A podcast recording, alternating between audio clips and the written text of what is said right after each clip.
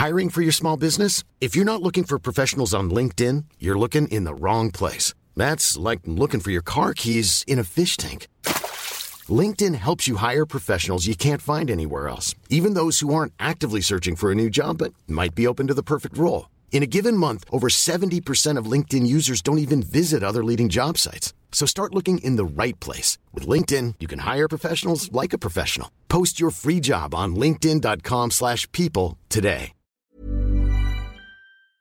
Microsoft rachète Activision Blizzard pour 70 milliards de dollars. Qu'adviendra-t-il de Bobby Kotick? Qu'est-ce que ça veut dire pour Call of Duty? Est-ce que Nintendo va mourir? Tout ça et bien plus dans le rendez-vous jeu tout de suite.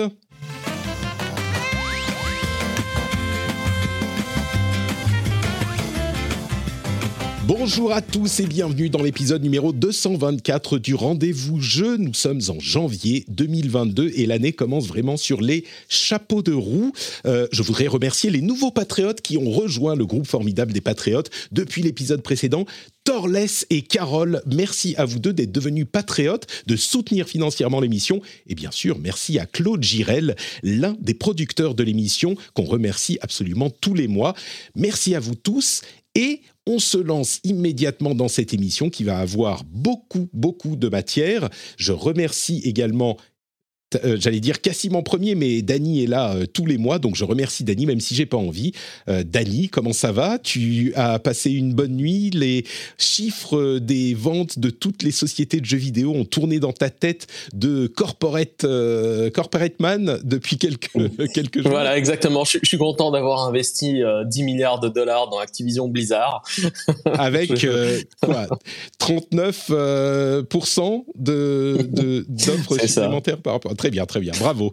Mais on savait que tu étais déjà riche et que du coup, tu ne seras que plus riche. Voilà, 4 milliards maintenant, c'est une broutille. Euh. Pour toi, oui.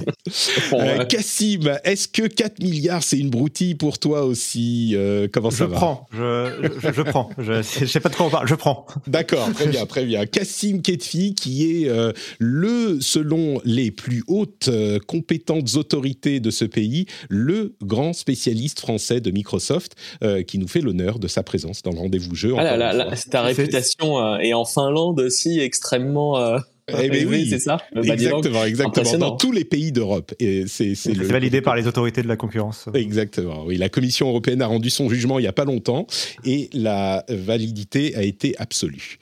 Euh, merci d'être avec nous, Cassim.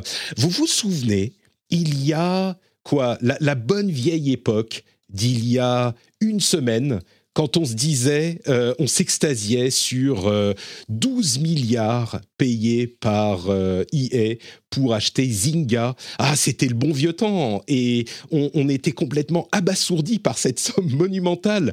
Et je sais, les informations sont montées jusqu'à moi, que en écoutant l'émission, Phil Spencer, buvant son thé, ricanait un tout petit peu. Il disait oh, oh, oh, oh, Patrick, attends, attends, encore quelques jours, tu vas voir ce que tu vas voir. Et donc, évidemment, la grosse news qui va un petit peu euh, faire de l'ombre à tout le reste de l'actu gaming de la semaine, voire des prochains mois, c'est cette annonce absolument cataclysmique du rachat de Activision Blizzard dans son intégralité par Microsoft dans un deal de 68,7 milliards de dollars, 68,7 milliards de dollars.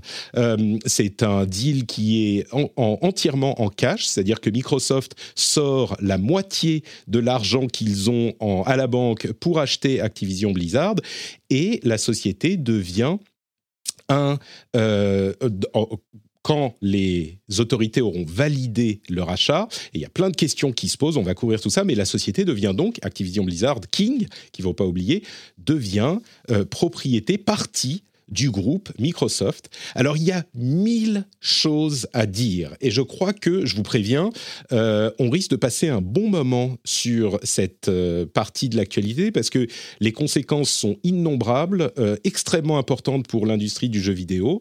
Donc on va, pour une fois, je vais dire, généralement je dis, bon, on va essayer de passer pas trop de temps sur certaines choses et on finit par passer une heure dessus. Là je dis dès le départ, On va prendre un petit peu notre temps parce que c'est, comme je le disais, la chose la plus importante, je crois, qui s'est passée dans l'univers du jeu vidéo, et pourtant Dieu sait qu'il y en a eu, 12 milliards pour euh, Zynga il y a une semaine, euh, il y en a eu des choses importantes, mais c'est la chose la plus importante qui soit passée de ces dernières années, certainement, certainement de cette année, enfin l'année débute à peine, mais on va voir, et donc on va prendre un petit peu notre temps.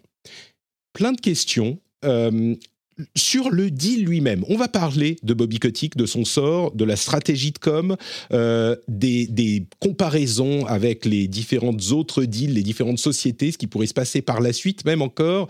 Euh, comment on est arrivé jusqu'à cet achat?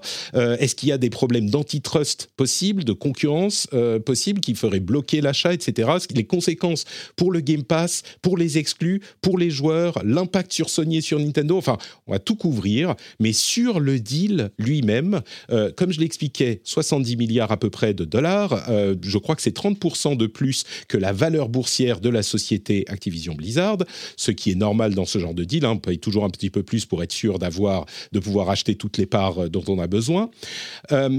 Bobby Kotick a dit c'est un une intégration nécessaire à, un grand groupe parce qu'aujourd'hui on ne se bat plus entre guillemets on ne se bat plus contre des euh, sociétés de jeux vidéo, mais on se bat contre des Apple, des euh, Netflix, des Tencent et des sociétés qui, coûtent, qui, valent un euh, billion de dollars, donc 1000 milliards de dollars, voire 2, voire 3. C'est le cas d'Apple et, je crois Microsoft est, passé dans ce camp. Donc il dit on n'est plus dans la même cour maintenant. Bien sûr, euh, il n'évoque pas tout un tas de problèmes qui ont mené à cette situation euh, de possibilité de rachat que nous, on évoquera un petit peu plus tard. Phil Spencer devient le, président, le CEO de Microsoft Gaming. Donc ça aussi, c'est un changement de statut qui a été annoncé. Là, je vous parle de tout ce qui a été annoncé dans le euh, communiqué de presse, dans les annonces officielles il devient le CEO de Microsoft Gaming. C'est un changement de statut qui, je pense, est assez important. Euh, qui, qui, reflète en fait une euh, intention très forte de la part de Microsoft de s'investir dans le jeu vidéo, ce qui n'était pas évident il y a quelques années encore quand Satya Nadella a pris la tête de la boîte. Euh, et c'est une euh, affirmation, là bien sûr on sort pas 70 milliards si c'était juste euh, une petite activité annexe. Il y a plein de synergies entre Activision et Microsoft par ailleurs, mais ce qui est sûr, c'est que Satya Nadella, le président de Microsoft, maintenant croit en cette division et qu'il fait de Phil Spencer le donne le euh, parrain de, du gaming encore plus qu'il ne l'était avant chez Microsoft.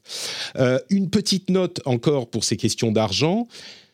Le, les 70 milliards, évidemment, c'est beaucoup. C'est la moitié de l'argent que possède euh, Microsoft à la banque hein, en cash disponible tout de suite de, là en ce moment il faut savoir qu'il rentre généralement en profit, pas en revenu, mais en profit. Allez, on va dire entre 70 et 120 milliards par an. Par an.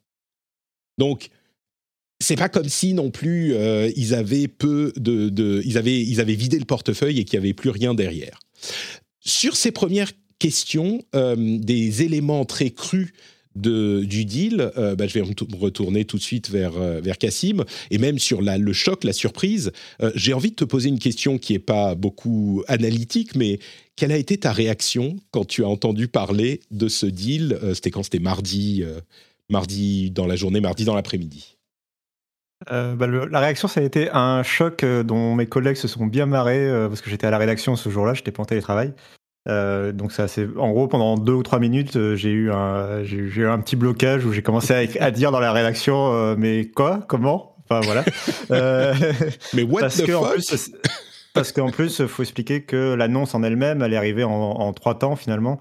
ça a d'abord été des journalistes du, de, du Wall Street Journal et de Bloomberg avec Jason Schreier bien sûr. qui ont tous eu l'écho en quelques minutes avant, avant la, que le communiqué de presse tombe. Et donc, tu avais juste ce tweet de euh, Microsoft est sur le point de racheter Activision Blizzard. Le tweet d'après, c'était. En fait, c'est 70 milliards. Et le tweet d'après, c'était euh, le communiqué de presse euh, qui confirme le truc. Quoi. Il y a une sorte de, voilà, de triple vague où tu Et oui, je trouve. Enfin, je et de voir aussi à quel point bah, toute ma timeline depuis deux jours est un peu sous le choc côté jeux vidéo en tout cas. Enfin c'est oui c'est enfin c'était inimaginable quoi. On est vraiment dans une situation, Dany c'est le genre de truc, à vrai dire, moi, c'est ce qui m'est arrivé quand j'ai vu la première euh, euh, information ressortir, enfin la première sur Twitter peut-être, ou je sais plus, sur, dans mes flux RSS, je me suis dit, mais c'est une blague. J'ai cru à une sorte de poisson d'avril euh, qui a raté sa date, quoi. C'est tellement gros et peut-être que les gens ne s'en rendent pas compte. Ils se disent, ah bah c'est une grosse société qui rachète une grosse société. C'est tellement gros que ça ressemble à une blague, Dany. Ah bah totalement. Et moi, la, première chose à laquelle j'ai pensé au début, je me suis dit est-ce qu'on est en, est-ce qu'on est en avril? Non, c'est pas possible. Et genre deux minutes après, ils ont commencé à parler des montants. La time, toute ma timeline sur Twitter était inondée de messages. Et il y a un truc moi qui m'a qui m'a marqué, c'est il y a quelques années en fait quand Dell a racheté EMC. Donc c'est euh, bon, c'est c'est un gros deal. C'était à l'époque le plus gros deal jamais fait en tech, un rachat de 67 milliards. Et là, Microsoft a battu ça en rachetant quand même Activision Blizzard pour le plus gros deal jamais fait en tech. Et euh, c'est doublement impressionnant, à mon avis, parce que ça vient en plus d'une compagnie qui est quand même assez euh, corporate, orientée business to business et vente de produits professionnels. Et je trouve que ce, cette réorientation vers la consumérisation euh, de certains de leurs produits pour étendre leur portefeuille est passionnante. Et ça, ça ouvre beaucoup, beaucoup de questions et d'interrogations sur la stratégie de Microsoft à venir dans les prochaines années. Mais c'était, euh, je pense, la plus grande nouvelle que j'ai vue dans le domaine depuis, euh, je sais pas, de, des années, hein, c'est des années. pour, encore une fois, pour le contexte, j'ai oublié de mettre les nouveaux petits jingles de, de, de, la partie info à retenir, donc on va la lancer maintenant. Hop, c'est les infos, ça y est, euh, très important, on parle des, des news maintenant. Euh, le truc, c'est que l'achat précédent, c'était Bethesda, 7 milliards, il y a quoi qui a, qui a été complété il y a un an, annoncé il y a deux ans. Euh, il, il était à 7 milliards seulement. Donc là, 70 milliards, effectivement, ça ressemble à une blague. L'achat sera complété au plus tard en juin de l'année prochaine, juin 2023, et pendant ce temps, il va se passer beaucoup de, euh, beaucoup de choses, et notamment l'accord des autorités de, régulation qui donneront leur accord, et on va parler d'antitrust dans un moment, mais je reviens vers Cassim encore une fois pour euh, euh, explorer un peu cette question qu'évoque Dany. Euh, c'est une validation du travail acharné de Phil Spencer dans la division Xbox euh, auprès de Satya Nadella, qui effectivement avait orienté Microsoft en, quasiment intégralement business to business. Euh, c'est quand même une confiance à Phil Spencer et au gaming du côté de Microsoft, un investissement qui veut dire qu'ils pensent vraiment très sérieusement, euh, et puis le fait qu'ils pensent que la stratégie est gagnante et qu'il va y avoir beaucoup d'argent là-dedans. Euh, quelle est la lecture que tu fais de cet aspect-là en, tant que spécialiste de Microsoft, même au-delà du gaming, euh, enfin, Danny parlait de, des plus grosses acquisitions dans la tech. Euh, effectivement, c'en est une énorme, c'en est une énorme aussi pour le jeu vidéo. Mais euh, il y a euh, une autre mise en perspective qu'on peut faire, c'est les acquisitions faites par Microsoft seulement. Et jusque-là, la plus importante, et ça va rebondir un peu sur ce que vous disiez, euh, c'était euh, LinkedIn pour euh, une, seulement une vingtaine de milliards de dollars, à peine. donc, le, le rachat le plus important de l'histoire de Microsoft, voilà, c'était LinkedIn, donc un truc purement corporate, business, réseau social de CV, c'est super. Et, et, là, on passe à donc Activision Blizzard pour le double, plus du double du prix, quoi. Donc ça montre à quel point maintenant le rachat le plus important de l'histoire de Microsoft, c'est quelque chose qui est du domaine du jeu vidéo. Donc on mm. est au-delà de juste Satya Nadella qui fait confiance à Phil Spencer pour un peu augmenter le, catalogue Xbox et faire grossir un petit peu Xbox. C'est carrément que, comme tu disais, Phil Spencer maintenant il est patron de Microsoft Gaming qui devient euh, une boîte visiblement, enfin du coup qui, ça, reste une filiale, mais ça, ça il, gagne en indépendance. C'est ce qu'on comprend quand tu es CEO d'une boîte, même si c'est une filiale d'une plus grosse boîte tu, gagnes en, indépendance, t'es plus seulement. Euh, euh, Jusqu'à maintenant, il était Head of Xbox, qui était euh, un petit peu nébuleux comme, comme titre. il était. il était vice, président déjà, donc c'était déjà.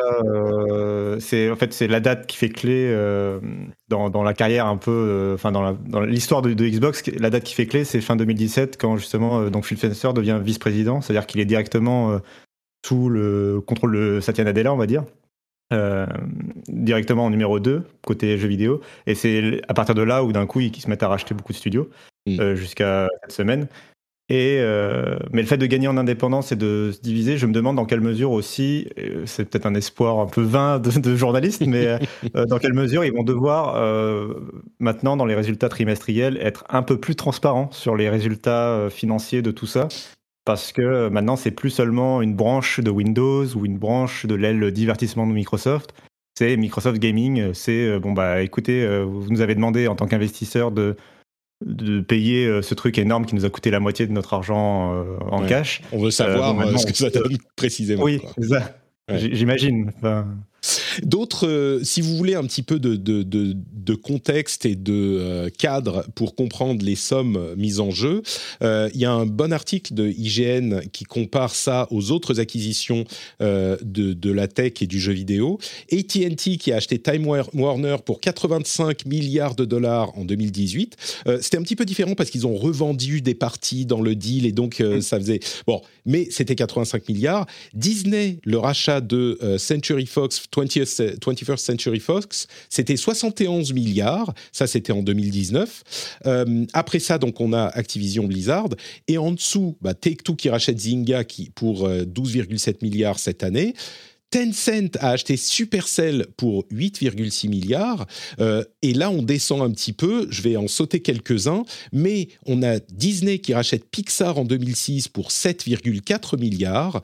Euh, Activision Blizzard qui, qui, rachète King pour 6 milliards en 2015. Donc le jeu mobile qui a quand même une grosse importance dans tout ça, comme on le verra. Et puis les trucs les plus parlants, Disney qui rachète Marvel pour 4,24 milliards de dollars.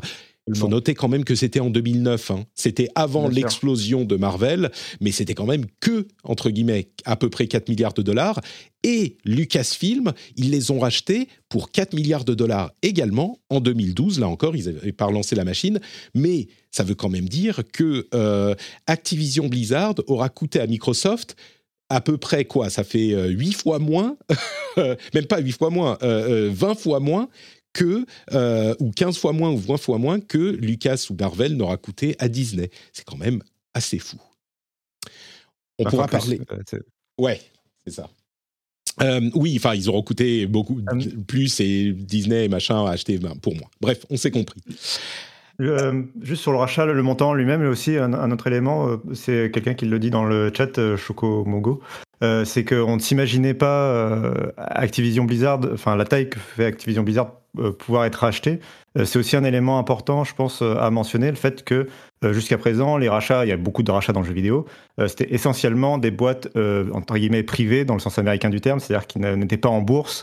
par exemple, Bethesda, c'était un, un accord qu'ils pouvaient faire euh, du jour au lendemain, enfin de sans, euh, sans voilà sans racheter d'actions euh, en bourse et donc c'était des montants qui étaient beaucoup bien moindres et on pensait que les plus gros du secteur qui sont Ubisoft, Electronic Arts, Activision Blizzard, etc. qui sont des énormes machines quand même en bourse à plus de 40 milliards de dollars. Euh, bah, on pensait pas qu'ils étaient accessibles à qui que ce soit, même Microsoft, aussi important soit-il, parce que c'est pas une question que Microsoft pouvait passer le payer, mais plutôt une question de est-ce qu'ils avaient la volonté de payer quelque chose aussi cher. Quoi. Euh, et donc là, en fait, c'est un, je pense que un élément important du rachat, c'est à quel point euh, ça ouvre un côté tout est possible en fait quand on a vu ça quoi. Bah on a euh, des, des, chiffres sur, euh, je les ai pas là précisément en référence, mais sur maintenant on commence à regarder ce que valent toutes ces sociétés quoi. Je crois que EA en bourse hein, avant le supplément que doit payer quelqu'un s'ils veulent le racheter par rapport au prix de l'action, mais en bourse ils valent 40 milliards quelque chose comme ça EA. Ubisoft on tombe à 30 ou 20 milliards et puis en dessous c'est beaucoup moins. donc et, et tout ça qui était inimaginable il y a deux jours, tout à coup devient euh, bah, qui est-ce qui va être racheté? Parce que l'un des effets que ça a, cette histoire, c'est que si ce genre de rachat est possible, ça provoque potentiellement, hein, on ne sait pas, mais potentiellement une urgence pour le rachat de euh, ces sociétés avant que quelqu'un d'autre ne les chope.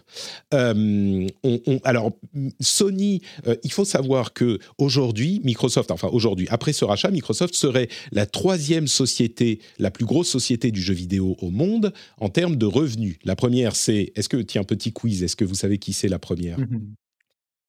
Mais, euh, je suis un peu obligé de savoir, mais oui, parce que as lu non, je ne sais pas. non, je ne sais pas. C'est Tencent, évidemment.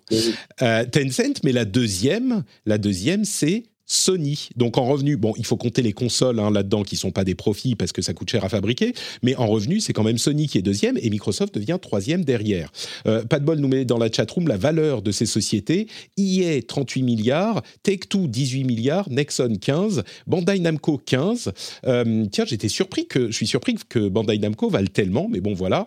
Euh, Ubisoft 7 seulement, c'est beaucoup moins que je ne pensais. Square Enix 5, Capcom 5, Sega 3,8 Bon, c'est pour ah, vous donner des ordres d'idées. Mais ce que je trouve fou, c'est à quel point, bah, du coup, Square Enix, par exemple, qui vaut 5,6 milliards, c'est l'impression que ça vaut rien. C'est ça.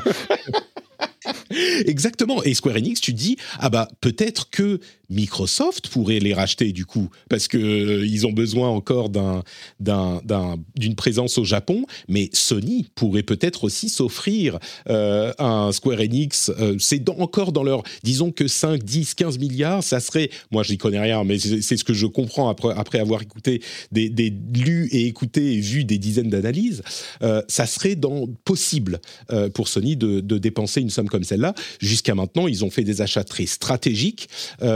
Ils ont acheté notamment euh, Insomniac Games, euh, le développeur de Spider-Man, entre autres. Euh, ça leur a coûté 230 millions de dollars. Donc, euh, tu vois, tu dis 5 milliards, c'est pas grand-chose. 230 millions, mais c'est une bouchée de pain. et c'est ce genre d'achat qu'ils ont fait jusqu'à maintenant. Ils n'ont pas les moyens de papa Microsoft euh, que, que, Phil Spencer est allé, à qui Phil Spencer est allé tirer la manche du pull, tu vois, en disant eh, Je peux avoir 70 milliards pour racheter Activision. Et ça, tiens, elle là, lui a donné, tu vois, lui a ouvert son portefeuille, vas-y, prends, prends ce dont tu as besoin. Bah, Sony, ils n'ont pas ça. C'est PlayStation qui tire la société euh, entièrement, et même si c'est une grosse société évidemment, bah, ils n'ont pas une énorme, un énorme géant de la tech, un GAFAM qui a des poches euh, infinies pour financer ce genre de choses, donc ils doivent être beaucoup plus stratégiques. Bon, on a beaucoup parlé de chiffres, euh, et on pourra parler encore de ce qui pourra se passer ensuite, mais je voudrais qu'on parle un petit peu, qu'on avance un peu avec le sort de Bobby Kotick. Est-ce que Tiens, euh, Cassim, tu pourrais nous dire ce qu'on pense qui va arriver à Bobby Kotick? On rappelle évidemment que ce rachat, euh, et c'est un aspect immensément important de tout ça, euh, ce rachat se fait après des problèmes euh, de toxicité, de harcèlement, de culture au sein d'Activision et de Blizzard qui se sont fait jour il y a euh, euh, six mois de ça environ et dont on a parlé non-stop dans cette émission. Donc je pense que vous êtes au courant. Mais donc la question qui se pose, c'est quel est le sort de Bobby Kotick? On en sait un petit peu, on spécule aussi un petit peu d'un autre côté. Cassim, tu peux nous dire ce qu'on pense et ce qu'on sait qui va arriver à Kotick? Oui, alors d'abord, ce qu'on sait très précisément, c'est le fait que Activision Blizzard King reste pour le moment indépendant euh, tant que la, tant que l'acquisition n'a pas été complétée, et ça, ce sera fait entre juillet 2022 et juin 2023. Euh, c'est en tout cas ce qu'attend Microsoft en termes de calendrier. Euh, donc en attendant que l'acquisition soit complétée, la boîte reste indépendante et donc Bobby Kotick reste CEO, sauf, enfin là, c'est voilà, on, reste dans le la même situation que la semaine dernière, c'est-à-dire que, euh, sauf si le board d'un coup décide, qu'il n'a pas envie de, de, Bobby Kotick comme CEO, il reste CEO, Microsoft n'a rien à dire. Euh, une fois l'acquisition complétée, c'est là où on peut se poser la question de savoir exactement ce que va faire Microsoft. On a euh, deux éléments de réponse. évidemment, pour l'instant, ça reste que des suppositions parce que bah, il faudra attendre de voir concrètement ou des promesses en l'occurrence. la première, c'est dans le communiqué de presse en lui-même.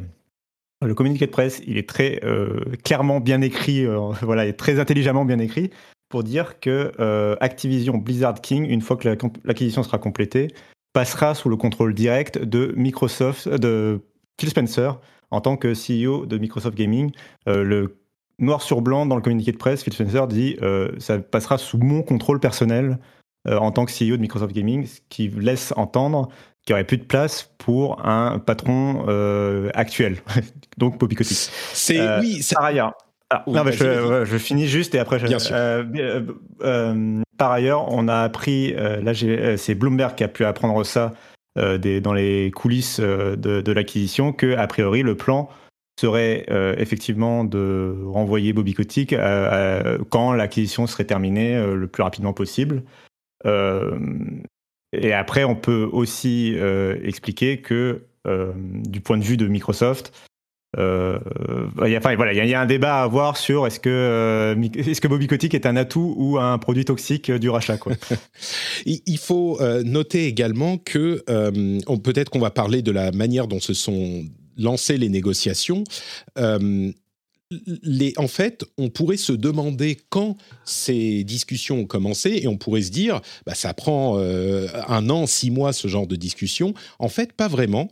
Euh, il semblerait que suite au scandale à répétition euh, qu'on a dont on a parlé dans cette émission et dont l'industrie du jeu vidéo discute, au sein d'Activision Blizzard et la mise en cause spécifique de Bobby Kotick qui a été dans un deuxième temps, après les scandales chez Blizzard, mais qui a été dans un deuxième temps vers euh, octobre-novembre, mis en cause directement euh, avec des accusations, même pas des accusations, des faits avérés de menaces de mort sur euh, son assistante, entre autres, et de responsabilité dans la culture toxique au sein de la boîte, eh bien, ça a mis la société Activision Blizzard en difficulté financière, c'est-à-dire que l'action a chuté, euh, de quelque chose comme 30%, ce qui a rendu cet achat en fait peut-être un petit peu plus envisageable. Euh, Phil Spencer, comme d'autres grands responsables de l'industrie du jeu vidéo, ont exprimé leur, euh, comment dire, leur c'était dit assez délicatement, mais leur inquiétude, slash dégoût, très bien, on peut dire dégoût, vis-à-vis de ce qui se passait au sein d'Activision Blizzard. Et Bobby Kotick, qui aurait d'ailleurs pensé à acheter un organe de presse pour euh, changer un petit peu l'image, ce qui aurait été la, pire timeline euh, et qui n'aurait pas réussi non plus parce que ça aurait été tellement transparent. Mais il s'est dit est-ce qu'il faut qu'on rachète Kotaku pour qu'on dise enfin du bien de nous dans la presse? Visiblement, c'est enfin c'est une rumeur, hein, mais ça serait, il y aurait pensé. Donc ces, ces événements ont conduit euh, certaines personnes à dire à Spencer eh mais tu devrais appeler Kotick tu devrais appeler Kotick pour voir euh, s'il n'y a pas un truc à faire. Et les négociations auraient commencé en novembre. Donc, euh, c'est tout un. En fait, sans le scandale, ce deal n'aurait sans doute pas eu lieu euh, et les choses ne seraient pas passées de cette manière. Donc, d'une certaine manière, Kotick, s'il quitte la présidence d'Activision Blizzard au moment où le deal est validé, bah, ça sera peut-être grâce, entre guillemets, au scandale que ça sera fait. Mais c'est important, intéressant de noter que c'était vraiment euh, suite à tous ces problèmes que ça, c'est devenu euh, possible. Euh, moi, ce, que, ce dont je rêve, en fait, je crois que il faut avouer, Kotick a quand même extrêmement bien négocié tout ça. Euh, il continue à mériter son image de, génie maléfique euh, du jeu vidéo euh, et d'une intelligence quand même, comment dire, supérieure. Démoniaque. Parce que, démoniaque, voilà. Il est quand même euh, le board, on se disait un peu, ah bah c'est bizarre qu'ils le soutiennent à ce point, euh, c'est quand même euh, hyper... non, non, rien à voir, tout va bien. À un moment où on apprenait qu'il menaçait ça, comme je le disais, son assistante, bah forcément, quand tu vois le spectre des 70 milliards de rachats de Microsoft, tu dis, si, si, top Kotick. Et du coup, il a tellement bien joué que moi, je n'imagine pas vraiment d'autres issues que le fait qu'il parte après euh, le rachat avec ses 300 millions quasiment de euh, golden de parachutes dorés. Euh, il va partir vers le soleil couchant en ayant gagné finalement. Ah ben, Et ça, ah c'est. c'est, alors la situation, en gros, elle est profonde. Enfin, faut faire le bilan du fait que la situation, elle est injuste. En gros, on n'aura jamais la justice. Enfin, les employés n'obtiendront probablement jamais la justice qu'ils méritent. Enfin, en tout cas, c'est ce que je pense. Euh, et euh, c'est complètement injuste et il a gagné et c'est le méchant et il part avec tout le pognon qu'il peut et il est sa famille est couverte pour 20 euh, générations en richesse. Mais moi, enfin, vas-y, vas-y. Non, le, truc, c'est que il aurait parti, il serait parti avec ça de toute façon. Je pense qu'il aurait été difficile. Bon, je suis pas un expert du sujet, mais il aurait été difficile de le faire partir sans son parachute doré, vu comment son contrat est écrit. J'imagine qu'il s'est couvert. et donc, de toute façon, euh, il serait parti avec les 150, 200, 300 millions euh, du contrat. C'est là que je te corrige, c'est que le, enfin toute la, enfin toute l'importance de la question, c'est surtout est-ce qu'il serait forcément parti? C'est-à-dire que là, il, part, euh, enfin, il va probablement partir avec le rachat. S'il n'y avait pas eu de rachat, moi, c'est ça en fait qui, qui, me fait penser que, enfin, qui me fait me réjouir un petit peu de la situation quand même. C'est le fait que moi j'ai l'impression que s'il n'y avait pas eu de rachat, on était dans une impasse et il, restait patron démoniaque et il pouvait continuer de, mm de menacer de mort des gens euh, sous son contrôle. Oui, moi, ce que, euh, moi, ce à quoi je pensais, c'était l'issue euh, qu'espéraient certains, c'était de le voir licencié sans, tu vois, sans, sans, autre forme de procès, ou justement, en raison d'une action, de l'action en justice, qui est toujours en cours d'ailleurs, et peut-être que pour des raisons de criminels, tu vois, on va dire, bon, bah, tu es en breach of contract, ton contrat spécifie que tu peux pas être condamné pénalement, et donc là, tu n'obtiens pas le parachute doré que tu censé avoir, que tu étais censé avoir. Bon, clairement, ça, ça va pas se produire et il va avoir son argent. Il semble peu probable, d'après tous les analystes, mais bon, euh, on s'est déjà trompé, mais il semble peu probable qu'il reste au-delà de la validation du rachat. Euh, et d'une certaine manière, euh, je dirais, pour les employés, alors ils ont quand même eu énormément de mésaventures ces derniers mois, et les pauvres, il y avait l'un d'entre eux qui tweetait mais au moment de l'annonce du rachat, il disait j'aimerais bien juste aller au boulot et bosser normalement une journée, tu vois, dans ma vie. ça serait juste faire mon boulot, tu vois. Mais bon, pour eux, ça risque quand même d'être un petit peu plus euh, une culture d'entreprise de tous les échos qu'on a chez Microsoft, chez Xbox. Bah, c'est quand même beaucoup euh, moins toxique, beaucoup plus positif et inclusif. Donc, on peut imaginer que pour euh, Microsoft, enfin que pour Activision et Blizzard et King, qui n'a pas vraiment été pris dans la tourmente, mais pour tout cela, eh ben, les choses s'améliorent. On peut l'espérer. Moi, ce dont je rêve euh, ce que j'aimerais. Euh, alors attention, Bobby Kotick n'est pas un employé mais un propriétaire, nous dit-on euh, dans la chatroom. C'est pas vrai. Évidemment, il possède des parts de la société, ce qui fait qu'il va avoir encore plus d'argent, mais il est CEO, il est Chief Executive Officer, qui est un employé de la société choisi par le board. Donc il est au service du board et des actionnaires. Donc oui, il est bien un employé. Mais donc moi, ce dont je rêve, ça serait que en 2023, quand le deal est validé, euh, Spencer, euh, enfin Bobby Kotick annonce son départ. Ah, j'ai bien mené Activision Blizzard depuis euh, les années 80 et c'est vrai, il a fait un boulot invraisemblable. financièrement, hein, cela s'entend. et donc maintenant, je pars satisfait.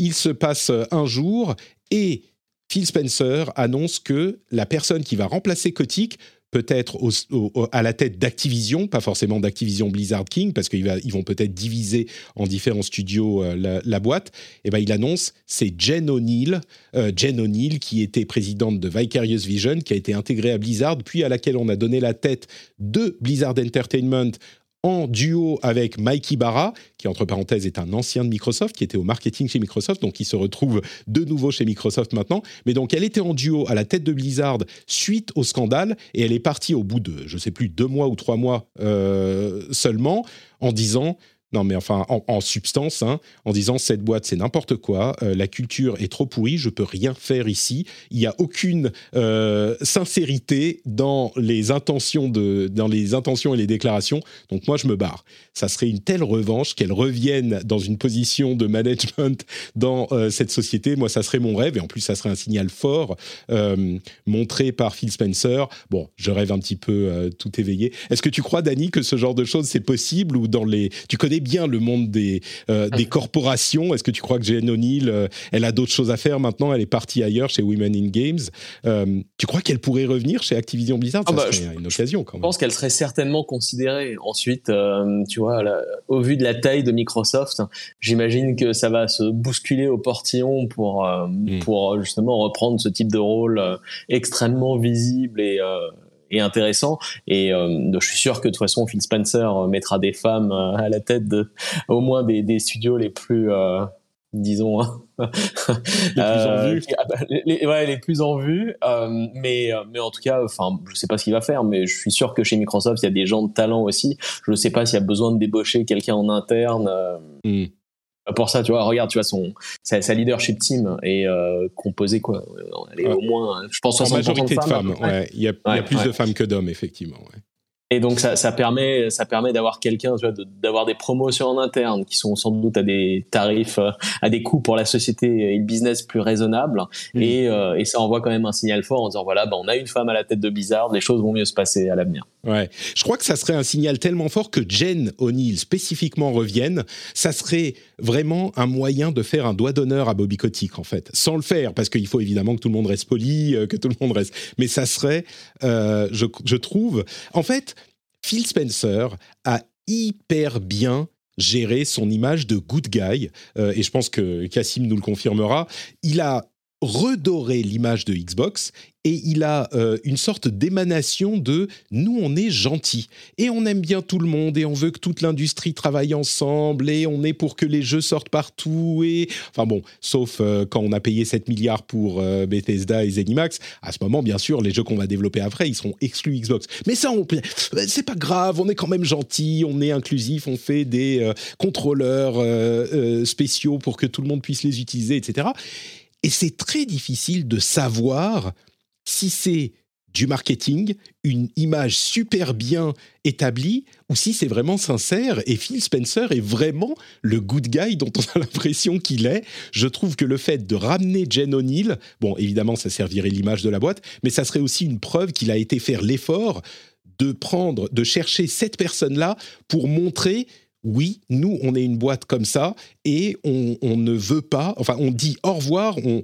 ok, Kotick, il part, euh, il part avec ses millions, mais on claque la porte derrière lui. Tu vois, c'est au revoir cette génération-là. Maintenant, on fait les choses correctement, euh, et, ça serait un, signal euh, super super fort, je trouve. Cassim, c'est un vrai coup de guy, Phil Spencer ou pas? bah bien sûr, je le connais personnellement. D'ailleurs, j'ai joué avec lui sur Xbox, donc euh, Xbox PS3. Pour, pour, le, pour, le, pour le coup, en plus, ça fait partie de son image de good guy, c'est le fait que tu puisses l'ajouter en ami sur Xbox et jouer. Enfin, du coup, t'as sa voiture, machin. Bref, peu importe. en tout cas, oui, non, je pense que c'est surtout un très très bon communicant. Euh, je sais pas dans quelle mesure il y, a, y a du, du vrai derrière.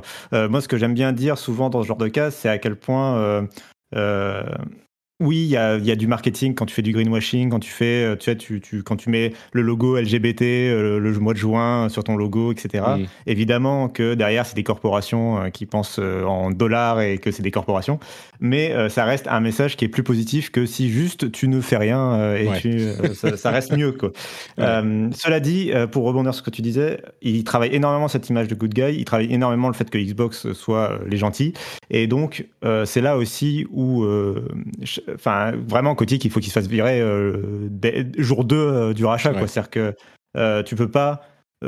tu peux pas publiquement dire tout le temps je suis pour l'inclusivité et tout ça machin et avoir Kotick dans tes équipes c'est impossible à tenir quoi mm. publiquement de même alors et c'est pour enfin pour sur un autre sujet un peu connexe tu parlais de l'intégration en fait de la boîte à Microsoft et c'est un sujet qui est hyper important et qui va être hyper particulier à Activision Blizzard c'est-à-dire que euh, historiquement, Microsoft, avant, ils intégraient les boîtes dans, dans, leur corporation, justement, genre Rare et tout ça. Et c'est comme ça que Rare se retrouve à faire des jeux Kinect pendant 5 ans et à perdre la moitié de ses talents. Euh, et après, Microsoft, ils ont racheté Mojang euh, pour Minecraft et ils ont eu la bonne idée de les laisser indépendants, autant indépendants que possible en tout cas. Et c'est une recette qui a plutôt bien marché et tous les autres achats de jeux vidéo qu'ils ont fait, de studios de jeux vidéo, ils les ont tous laissés plus ou moins euh, indépendants avec euh, le chéquier de Microsoft derrière.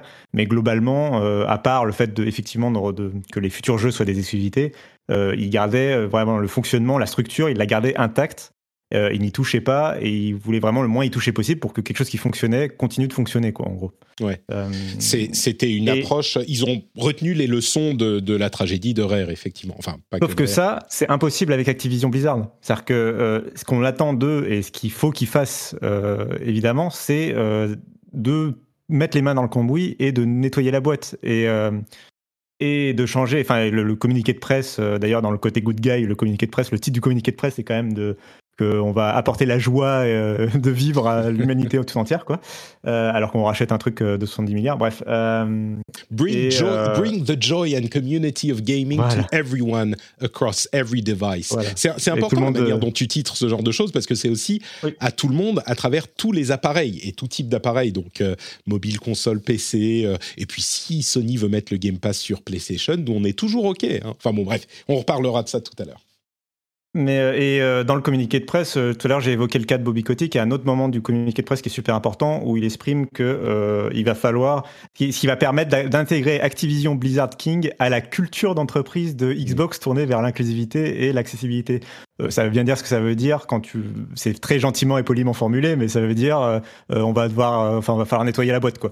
Ouais, En tout cas c'est la promesse qu'ils font. Après est-ce qu'ils la feront dans, dans les faits, ça c'est à voir. Et justement je voulais juste rappeler que euh, malgré l'image de Good Guy de Microsoft, euh, ils ont leur propre lot de problèmes et euh, tout ce qui était studio historique interne de Microsoft sont au milieu d'affaires, notamment 343 Industries. alors, c'est pas des problèmes forcément de harcèlement, c'est plutôt des problèmes de RH et le fait qu'ils engagent à tour de bras des contractuels qui restent trois mois et qui se font virer après. Mm. Mais en gros, ils ont des problèmes de RH aussi chez Microsoft dans leur studio historique. Les autres studios y échappaient parce qu'ils restaient indépendants. Mais là, Activision Blizzard, du coup, il va avoir ce statut hybride de on le laisse indépendant, mais on l'intègre et on le nettoie. Donc, du coup, il y a la question qui se pose de euh, quelle stratégie ils vont avoir pour, euh, en termes de RH et tout ça, euh, pour la boîte, pour les employés, quoi. Moi, je pense qu'ils vont, qu'ils vont le nettoyer en extérieur. Hein. C'est possible de le laisser relativement indépendant et de le nettoyer. D'ailleurs, ils ont stratégiquement, leur communication a été très intelligemment faite, enfin intelligemment. Ils ont fait ce qu'il faut pour redorer leur image. Il y a eu un communiqué, enfin des sources, euh, des sources anonymes euh, qui ont parlé, c'était qui Wall Street Journal? Oui, c'est ça, Wall Street Journal, euh, qui ont dit que 36 personnes avaient été virées de Activision Blizzard et 40 ont reçu une sanction disciplinaire. ça, c'était genre deux jours avant l'annonce du rachat. Donc, c'était pour montrer, si, si, regardez, on a fait des choses.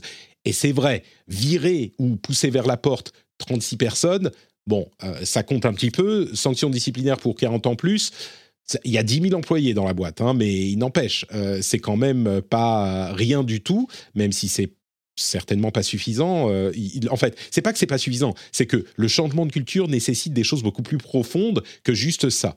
Euh, mais Phil Spencer a également donné une interview quelques jours avant euh, pour parler du Game Pass, de la manière dont euh, les, la compétition euh, s'oriente vers ce genre, même genre de modèle, avec des rumeurs sur le PlayStation Game Pass qui continuent à fleurir et dont on parlera dans un petit moment. Enfin, c'était très bien orchestré, donc effectivement, il faut pas oublier non plus, il est tout à fait possible que Phil Spencer soit quelqu'un de, de, de, bon, entre guillemets, soit effectivement un good guy, mais il y a évidemment une, partie de marketing là-dedans. Et puis pour conclure sur Bobby Kotick, euh, ce que je dirais, c'est qu'au final, ce qu'on voulait, euh, c'est qu'il parte. Et là, c'est pas comme on l'aurait espéré, euh, mais je pense qu'il est très probable qu'il va effectivement partir. Et il y a moyen de transformer ça en effectivement un au revoir symbolique à euh, ce type de management et cette génération peut-être euh, qui pense que voilà, mm-hmm. qui pense ce qu'elle pense euh, et si c'est bien géré. Ils sont libres d'ajouter un Bobby Kotick en boss caché dans le prochain Doom. Hein. par exemple, par exemple, tout à fait. Ce serait trop horrible. non, personne ne pourrait supporter cette vision d'horreur. mais ce que je veux dire aussi, c'est que il y a une vraie amertume de le voir gagner. et Dieu sait que on, en a beaucoup parlé dans l'émission et sincèrement, moi, ça me, ça me, ça me touche personnellement la question de Blizzard. Euh, j'y ai beaucoup pensé ces, derniers jours et ce que je me dis, c'est que au moment où il va partir avec ses 300 millions, je pense qu'il y a beaucoup de gens qui vont considérer qu'il a gagné et c'est vrai qu'il a gagné. Et prenez-le avec tout le contexte du fait que j'ai parlé de toutes ces histoires pendant les six derniers mois avec beaucoup de, frustration dans mon, dans mon expérience de, journaliste, entre guillemets. Bon, il a fait des choses qui étaient clairement néfastes et toxiques dans l'industrie, mais c'est pas non plus un tueur en série. Et donc, je le dis très vite, pour dire que je veux pas non plus me plomber mon, mon l'esprit avec lui. Je veux pas lui donner une partie de mon esprit en plus, en plus de tout le mal qu'il a fait dans l'industrie, je veux pas en plus regretter pendant des jours ou des semaines euh, toute l'énergie que j'ai consacrée à ces histoires avec Activision Blizzard. Vraiment, ça m'a affecté personnellement dans mon cœur et dans mon corps pendant ces six derniers mois. J'en ai pas dormi pendant, j'exagère, mais à peine euh, pendant quelques semaines au départ. Et donc, quand il va partir, eh ben, ça sera au revoir. Et au moins il sera parti. Et donc ne lui donnons pas, en plus de ça, l'énergie de ah oui, mais il est parti avec machin et donc il a gagné. Ok, ça sera au revoir. Patrick, Je pense que, la meilleure chose à faire de toute façon, dans un an, c'est d'oublier. C'est tout. Ouais. Non, mais voilà, exactement. c'est euh, voilà, c'est tout. Cassim, oui. Pas, Phil Spencer va t'amener de la joie euh, dans la communauté. de la communauté. Sur tous tes appareils. Hein. Sur tous mes appareils, très bien. Est-ce que. Euh, Et il y en a beaucoup. hein. ma montre qui peut me faire vibrer de la joie pendant que je m'endors pour m'aider à m'endormir au lieu de penser à Bobby Kotick, c'est ça. Euh, le, dernier truc avant qu'on parle des conséquences vraiment sur le jeu vidéo, c'est cette question d'antitrust, euh, euh, selon lesquelles l'accord pourrait être bloqué par des euh, administrations qui vérifient que la concurrence est sauvegardée. Et, beaucoup de gens se disent ah mais mon Dieu regardez c'est tellement gros c'est tellement énorme c'est euh, concurrence euh, enfin euh, comment dire abus de position dominante ça va pas passer ils vont jamais autoriser ça et non seulement bon c'est pas comme ça que ça se passe aux US et même à vrai dire en Europe c'est pas comme ça que la loi fonctionne mais surtout aucune chance les gens se rendent pas. Oui, c'est énorme, mais les gens ne se rendent pas compte de, du dynamisme du marché du jeu vidéo, encore malgré toutes les acquisitions qu'on a vues ces derniers temps. Euh, là, juste de mon, de mon, sans, sans y réfléchir, les sociétés, les, les plateformes, rien que les plateformes, évidemment, Microsoft, on va penser à Sony, Nintendo, mais il y a aussi le PC avec Steam, un concurrent avec euh, Epic, ça fait déjà rien que sur les jeux traditionnels euh, cinq plateformes, et on a aussi Apple avec iOS et Google avec Android, qui fait aussi du jeu vidéo, qui est une autre plateforme. Et dans les grosses boîtes de jeux vidéo, on en parlait tout à l'heure, Take-Two, EA, Ubisoft, euh, Tencent, qu'il faut pas oublier, NetEase. Enfin, il y en a beaucoup encore des grosses boîtes qui font du jeu vidéo. Euh, et si on veut l'intégration, bah, Sony, ils ont quand même plein de studios. Nintendo sur leur console, les plus gros titres, bah, c'est les titres Nintendo. Euh, et c'est même pas en comptant tous les, les, les AA, AAA japonais, chinois et tous les, les myriades d'indépendants et les autres éditeurs comme Absolver, les plus, niveaux, les plus récents, etc. En gros, ceux qui pensent que ça, ça va se faire retoquer pour euh, antitrust, mais enfin, aucune, aucune, aucune chance. Moi, pour moi, le deal, il est déjà dans la poche. Cassim, explique-moi pourquoi j'ai tort. Oui, bien sûr. bah, je vais commencer par ça euh, pour dire que euh, alors il y a deux points. Enfin voilà, je vais faire l'avocat du diable. Euh, attends, attends, attends, points- c'est Cassim qui fait. Vas-y, maintenant tu peux. Avant ça, tu peux pas. Euh, bah, alors déjà, il y a le, le deal, même s'il a rien à voir euh, que de Nvidia avec ARM, qui, est- qui est actuellement bloqué. Donc il y a, il y a ce Non, mais contexte. ça a rien à de- voir. Non, non, bien sûr, mais il y a ce contexte de euh, d'un autre achat. Et il y a le fait que la Maison Blanche a changé d'administration et qu'ils ont, qu'ils grincent un peu plus des dents devant la taille des GAFAM en particulier. Ouais, la euh, FTC donc, de y a ces Lina deux- Khan est, est ouvertement contre les monopoles. Ouais. Donc il y a, ces deux points à garder un peu en tête. Après, euh, voilà, c'était là, tu vois, la séquence était courte parce que euh, je suis globalement d'accord avec toi. Euh, notant que, en fait, euh, faut bien comprendre que Microsoft rachète pas un concurrent, il rachète un partenaire. C'est-à-dire que si Microsoft avait annoncé le rachat de Sony ou Nintendo, là, ce serait plus du tout la même chose. Ou si même en tirant un peu l'argument de mauvaise foi, ils avaient annoncé le rachat de Ubisoft ou de EA, là aussi ça aurait été différent parce que EA et Ubisoft proposent tous les deux une offre d'abonnement euh, sur catalogue. Donc si tu considères que le marché que tu regardes euh, pour désigner d'une position dominante ou d'un monopole, c'est le marché du entre guillemets Netflix du jeu vidéo, euh, le Game Pass il est en concurrence avec Ubisoft Plus, avec EA Play. Euh, mais, il est, mais Activision Blizzard n'avait aucune offre d'abonnement. euh, L'abonnement de WoW ne compte pas dans ce, cas, dans ce, cas- dans ce Ouais. contexte. Euh, D'ailleurs, donc et- il rachète, voilà, il rachète un partenaire. On, on va y arriver dans un instant, mais comme tu le faisais remarquer sur Twitter, Activision Blizzard était l'une des seules sociétés, si ce n'est la seule grande société, qui avait pas ses jeux dans le Game Pass. Donc, Ouais. Et en, en conclusion, oui, Dany, est-ce que tu y crois, toi, à ce, ce blocage par antitrust, toi qui connais mieux le monde du business? Je serais très très surpris que ça arrive. hein. Ouais. Euh, On est d'accord. Ouais. Nvidia et ARM, c'est euh, des questions de fondeurs, enfin de, de, de designers de puces, et il y en a beaucoup moins. C'est un petit peu comme si, je sais pas, Orange rachetait Free en France, euh, bah, on passerait de quatre acteurs à trois. Ça, ça peut effectivement être un problème, et on l'a vu quand il y avait que trois acteurs il y a un petit moment. Mais, mais dans le monde du jeu vidéo, c'est pas du tout, du tout comparable. Euh, et donc, euh, cela dit, euh, juste pour finir un mot sur le fait que ça ça, empêche pas de se poser des questions sur la taille que prend Microsoft dans le reste de l'industrie et les conséquences que ça peut avoir demain. je pense que ça va être une transition pour ce que tu voulais dire sur l'importance que va avoir le Game Pass et l'importance que du coup le Game Pass peut faire peser sur les concurrents, les développeurs, etc. Quoi. Eh bien justement, euh, merci de cette transition. On en vient aux conséquences et euh, à ce qui se passe du côté du Game Pass. Alors Microsoft possède désormais une trentaine de studios, c'est 35 je crois. Euh, et ça c'est en comptant Blizzard comme un seul studio. Alors que on le sait bien, Blizzard, chaque équipe, les teams, team 1, 2, 3, 4, 5, c'est des studios internes qui travaillent de manière assez indépendante. Et on sait qu'ils ont plusieurs autres studios, enfin plusieurs autres équipes qui développent des jeux mobiles notamment. Donc je dirais, allez, on peut dire une quarantaine de studios du côté de Microsoft. C'est hyper important, évidemment. Euh, Juste pour parler de euh, ces questions de rachat et pour évacuer cette question. Ah oui, entre parenthèses, je voulais le mentionner. Dans le communiqué de presse, il parle de euh, métavers. Mais alors, c'est tellement juste pour dire le buzzword euh, à un moment où il est buzzy qu'on va même pas en parler. c'est si ils pensent vraiment au métavers, ils n'avaient pas besoin d'Activision Blizzard pour se développer dans le métavers pour investir dans l'avenir. Bref, il y a un autre aspect aussi, c'est le, le jeu mobile.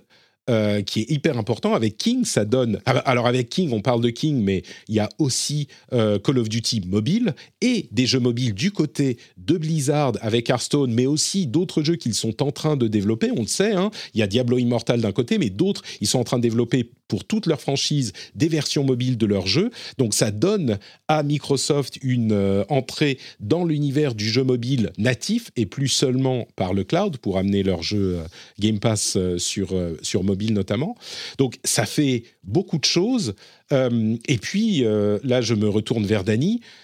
On va du coup Blizzard, enfin Diablo est un jeu, sera un jeu Microsoft. Warcraft sera un jeu Microsoft, euh, Starcraft un jeu Microsoft, Call of Duty un jeu Microsoft. C'est énorme. Enfin, c'est c'est ça qui est. Enfin, j'arrive toujours pas à, tenir ces informations et ces concepts dans mon esprit. En fait, ça tient pas. Euh, Microsoft est du coup un, juggernaut. Euh, ils sont inévitables, ah bah. encore plus qu'ils ne l'étaient à l'époque. Ouais, Cassim? Non, mais juste, euh, bah, si tu regardes certains genres de jeux, déjà qu'ils étaient énormes sur le, sur le sujet du RPG occidental, parce qu'ils avaient euh, euh, Bethesda, mais ils avaient aussi In Exile et Obsidian. Mm. si tu prends le FPS, maintenant, ils ont Halo, ils ont Call of Duty, ils ont. Enfin, ils ont. Voilà, ils commencent à avoir toute cette. ils ont Doom et Wolfenstein, évidemment. Enfin, voilà, ils commencent à avoir une. Dans chaque genre, si tu prends la stratégie temps réel sur PC, parce que c'est aussi un élément important, pas que le mobile, il y a aussi une grosse, grosse stratégie de Microsoft du côté du PC. Euh, il y a euh, pour la stratégie temps réel qui est pas le genre le plus incroyable actuellement qui soit, mais il y a euh, du coup tu as Starcraft, Warcraft et Age of Empire dans la même maison quoi. donc oui, il commence à être assez impressionnant en termes de licence quoi. Et avant que j'oublie, tu as tu as beaucoup mis l'emphase sur le jeu mobile, ce qui est évidemment super important. Il y a un autre, une autre catégorie de jeux sur lequel euh, Phil Spencer a beaucoup communiqué euh, dans les années qui précédaient euh, et pour lequel ce rachat a aussi une importance, c'est Spyro le dragon et Crash Bandicoot. Il, manque, il manquait en tout cas de licence familiale en dehors de Minecraft, de, de licence tout public. Et, et, on peut imaginer que Toys for Bob, Toys for Bob va se remettre, au lieu d'être un, de faire des, des, des skins d'armes pour euh, Warzone, ils vont se peut-être euh, se remettre à faire des jeux familiaux. J'imagine que c'est ton espoir puisque tu les aimes beaucoup. Euh, oui, non, mais même, puis, même si c'est pas eux in fine, en tout cas, je pense clairement Microsoft a intérêt à exploiter leur licence enfant, quoi, entre guillemets. Ouais. Mais d'ailleurs, ça c'est un élément intéressant et peut-être que je vais euh, reposer la question à Dany qui, euh, encore une fois, euh, est, peut-être un petit peu plus conscient de ces questions de, budget et de manière dont on gère des projets. Une boîte comme Activision Blizzard, elle a des objectifs trimestriels et elle repose entièrement sur les ventes des jeux qui sortent à tel et tel moment. Call of Duty, t'en rates un, c'est vraiment un gros problème. Alors évidemment, ils ont mobile et Warzone et tout ça, mais euh, c'est un, élément peut-être d'ailleurs le, fait que Vanguard se soit pas aussi bien vendu qu'on l'espérait, même s'il était genre troisième sur tous les charts. Euh, bah ça met un coup peut-être à la confiance qu'on va avoir dans la boîte. Une société comme Microsoft et surtout avec le Game Pass, ils n'ont pas les mêmes objectifs. Est-ce que tu crois que euh, la manière de gérer le développement, et donc je ne veux pas dire la pression sur les développeurs, parce que c'est, ça c'est une conséquence, mais la manière de gérer les développements euh, va changer est-ce qu'ils peuvent dire à une boîte comme Toys for Bob ou même à des boîtes de, des, studios de Blizzard, euh, bon, on n'a pas besoin que votre jeu là, il casse absolument tout. On vous met peut-être un budget un petit peu moins élevé ou vous prenez un petit peu plus de temps et vous sortez un jeu qui, sur le Game Pass, va convaincre telle catégorie de joueurs. Donc ça va être, je veux pas dire plus relax, plus cool, mais est-ce qu'on a raison de dire peut-être qu'ils vont pas avoir tous les 35 studios l'objectif de faire un gros triple A qui casse la baraque euh, à, à, chaque sortie quoi? Ah bah euh, ça à mon avis c'est sûr. Et c'est surtout euh, tu vois une question aussi de planification parce que finalement euh, tu regardes le planning des jeux vidéo. Bah écoute Diablo 4 va pas sortir tous les trimestres. On va pas avoir Diablo 4 Diablo 5 Diablo 6 donc il faut arriver à déterminer en fait des des plannings pour avoir des des rentrées d'argent des un chiffre d'affaires qui atteignent les objectifs fixés par la boîte pour ensuite permettre de de de s'intégrer dans les dans le planning et des business de Microsoft au total. Et donc euh, rater euh, un de ses objectifs parce qu'il y a du retard sur Diablo 4 ou euh, Overwatch ou machin, et bah il faut que ce soit aussi euh, récupérés par d'autres entrées qui peuvent minimiser en fait l'impact, mitiger l'impact de ces de ces retards ou de ces risques sur le développement des des triple A qui sont plus euh, incertains, disons, parce que finalement, euh, si tu rates les périodes de Noël pour Call of et il est retardé pour telle ou telle raison, bah finalement c'est une catastrophe. Et arriver justement à avoir un, bah avec le Game Pass une rentrée d'argent régulière grâce au Game Pass, grâce justement grâce au, Game Pass, c'est le moyen de de réguler et de minimiser ses risques pour euh, pour pouvoir quand même dire voilà bah écoute oui euh, Call of a été retardé pour telle raison euh, on rate les fêtes de Noël mais dans le Game Pass on a réussi à intégrer ça et ça et ça avec un peu d'avance et donc on va les lancer 4, pour voilà c'est ça ça Spyro 4 Tony Hawk 5 et quoi je sais plus quelle autre licence ils ont. Wasteland 4 ouais. Et, et, du coup c'est un jeu pour lequel je sais pas ils voient dans les temps de jeu tant de dizaines de milliers ou centaines de milliers de personnes ont joué dans le Game Pass. Et donc, ils se disent, bah, c'est bon, ça nous justifie l'intégration, même si c'est pas un, succès énorme. Euh, et, le Game Pass, tu vois, c'est aussi euh, plus, plus tu vas avoir une grande variété de jeux et qu'il y aura peut-être un peu moins de place pour les, les indés euh, que, que, que maintenant. Et tu vois, leur avenir est peut-être un peu plus incertain dans le Game Pass, mais au moins ça, ça, ça t'apportera un éventail, un portefeuille de produits qui sera très très varié et différent, qui devrait parler à beaucoup plus de gens de par leur variété que ce qu'on a maintenant. Ouais, bah oui, c'est ça. Qui est déjà, déjà fantastique. Hein, mais... À vrai dire, et à vrai dire, avec 34 studios, ils ont de quoi euh, alimenter. Euh, je voulais qu'on parle un petit peu plus longuement de qui pourrait racheter ensuite, ou que est-ce que Sony va se mettre à racheter des gens, mais on, on l'avait évoqué. Oui, Cassim, tu voulais dire quelque chose? Non, non, non, non, non je, je, je, disais mais parce que enfin, ils, ont, ils, viennent à peine de racheter Activision Blizzard, hein, peut-être. Euh. Mais c'est ça qui. C'est ce qu'on c'est ce qu'on disait tout à l'heure, c'est que le fait qu'ils aient racheté Activision Blizzard veut dire que maintenant il n'y a plus de règles. C'est que tu vois euh, la question c'est qui va racheter Nintendo, quoi. Bon, évidemment. Euh, mais, mais, tu vois, à mon avis, Sony, sont, ils sont trop petits. Enfin, c'est relatif, évidemment. Ils sont trop petits. Tu vois, moi, là où je vois peut-être la possibilité d'accélérer euh, certaines décisions, c'est au, niveau des GAFAM, tu vois. Et, Apple ou même Disney qui rachèterait quelqu'un.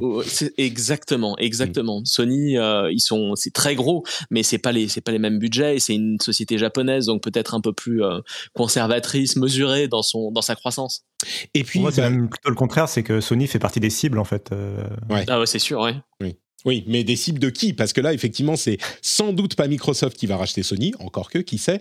Mais euh, ça serait justement, bon, Apple, ils n'ont pas montré vraiment de d'appétence pour euh, le, s'impliquer dans le jeu vidéo de cette manière, mais il y en a d'autres. Amazon est dans le jeu vidéo. Bon, je les vois mal racheter Sony, mais mais qui sait? Disney peut-être. Enfin, il peut y en avoir, mais Bon, ça, c'est vraiment entièrement de la spéculation. Euh, on évoquait le Game Pass à l'instant, c'est un autre sujet extrêmement important, évidemment. Euh, dans le communiqué de presse, ils ont mentionné que euh, le Game Pass avait désormais 25 millions d'abonnés. On était à 18 millions l'année dernière, ce qui fait, ça fait quoi, plus 40%, quelque chose comme ça? Un petit peu moins, 30, 33%, enfin une croissance hyper importante.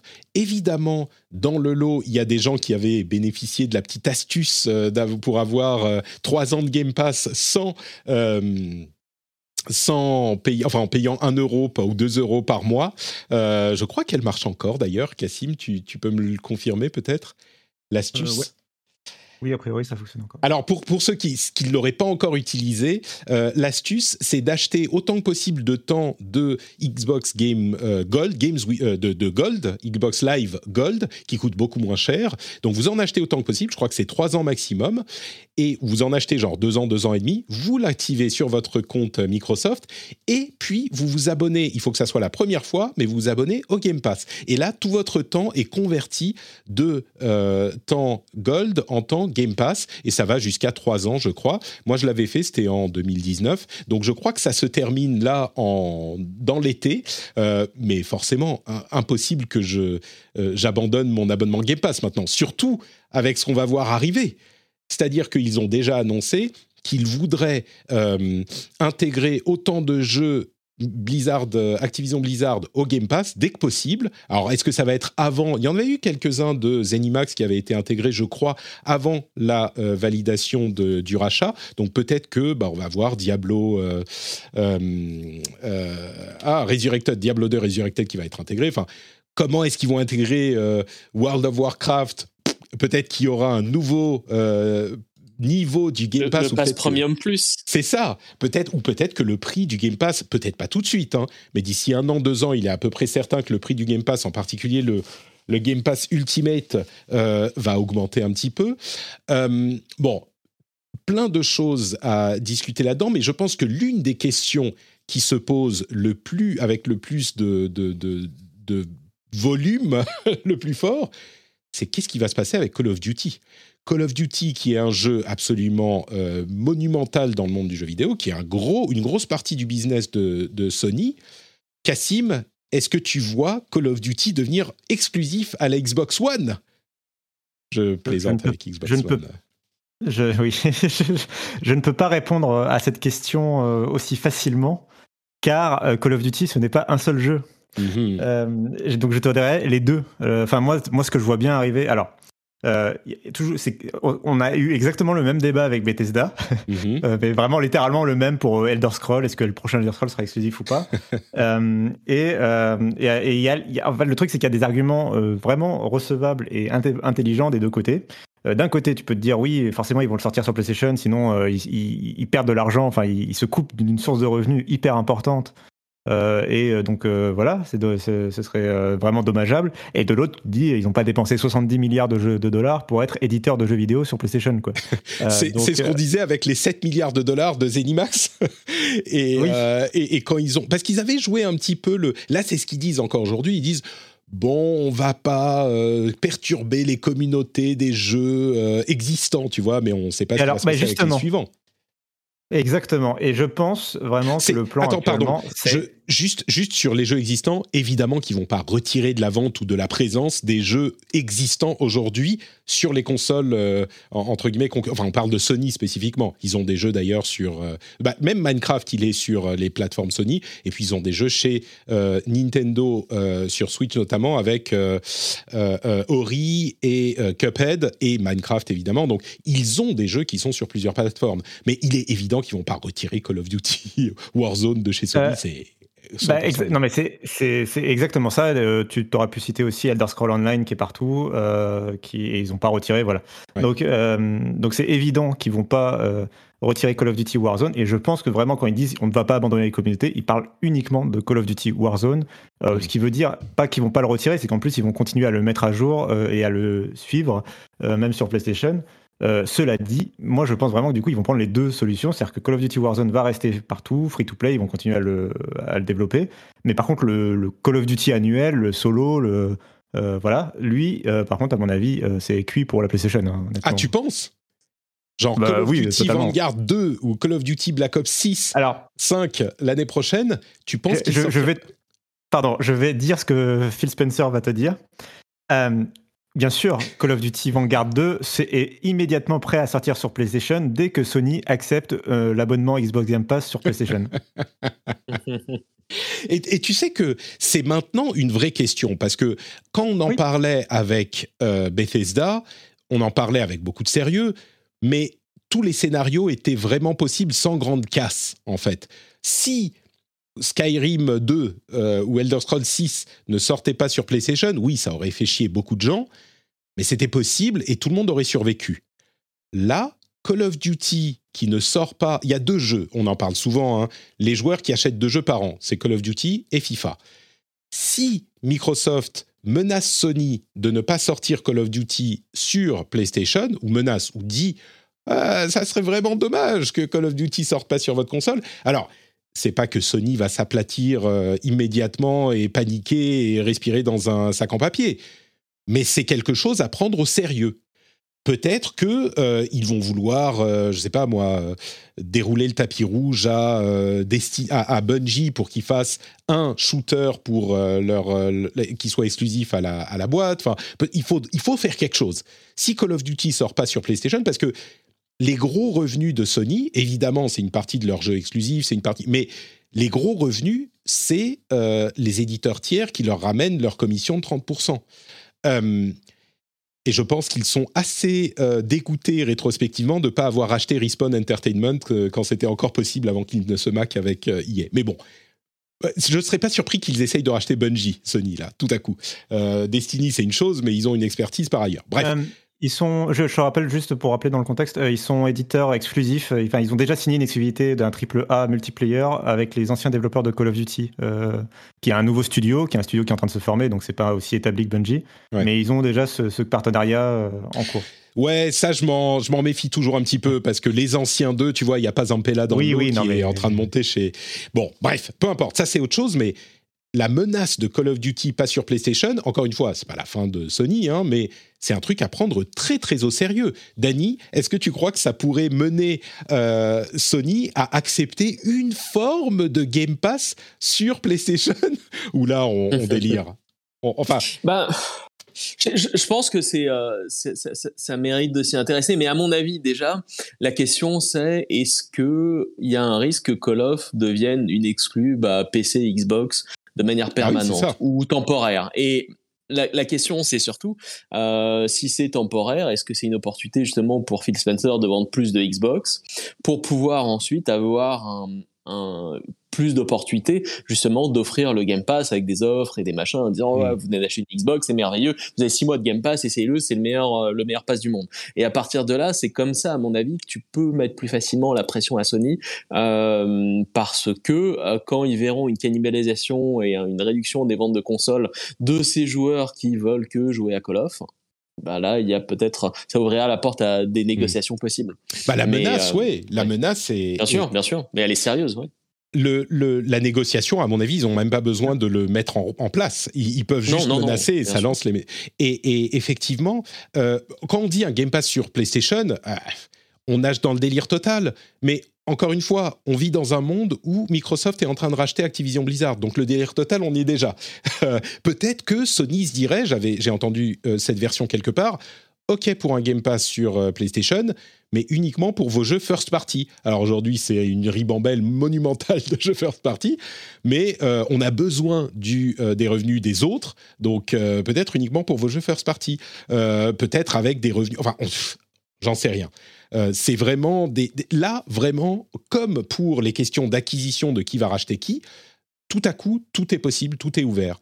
Et comme on le disait pour Bethesda à l'époque, le fait d'avoir les jeux possédés par Microsoft sur la plateforme Sony, eh ben, on continue à dire que c'est pas forcément une idée ridicule parce que s'il est à 70 euros sur PlayStation et que sur euh, le Game Pass, tu peux avoir pour 70 euros 6 mois de tous les jeux du Game Pass, encore plus maintenant qu'il y aura tous les jeux euh, de Activision Blizzard, bah la question se pose.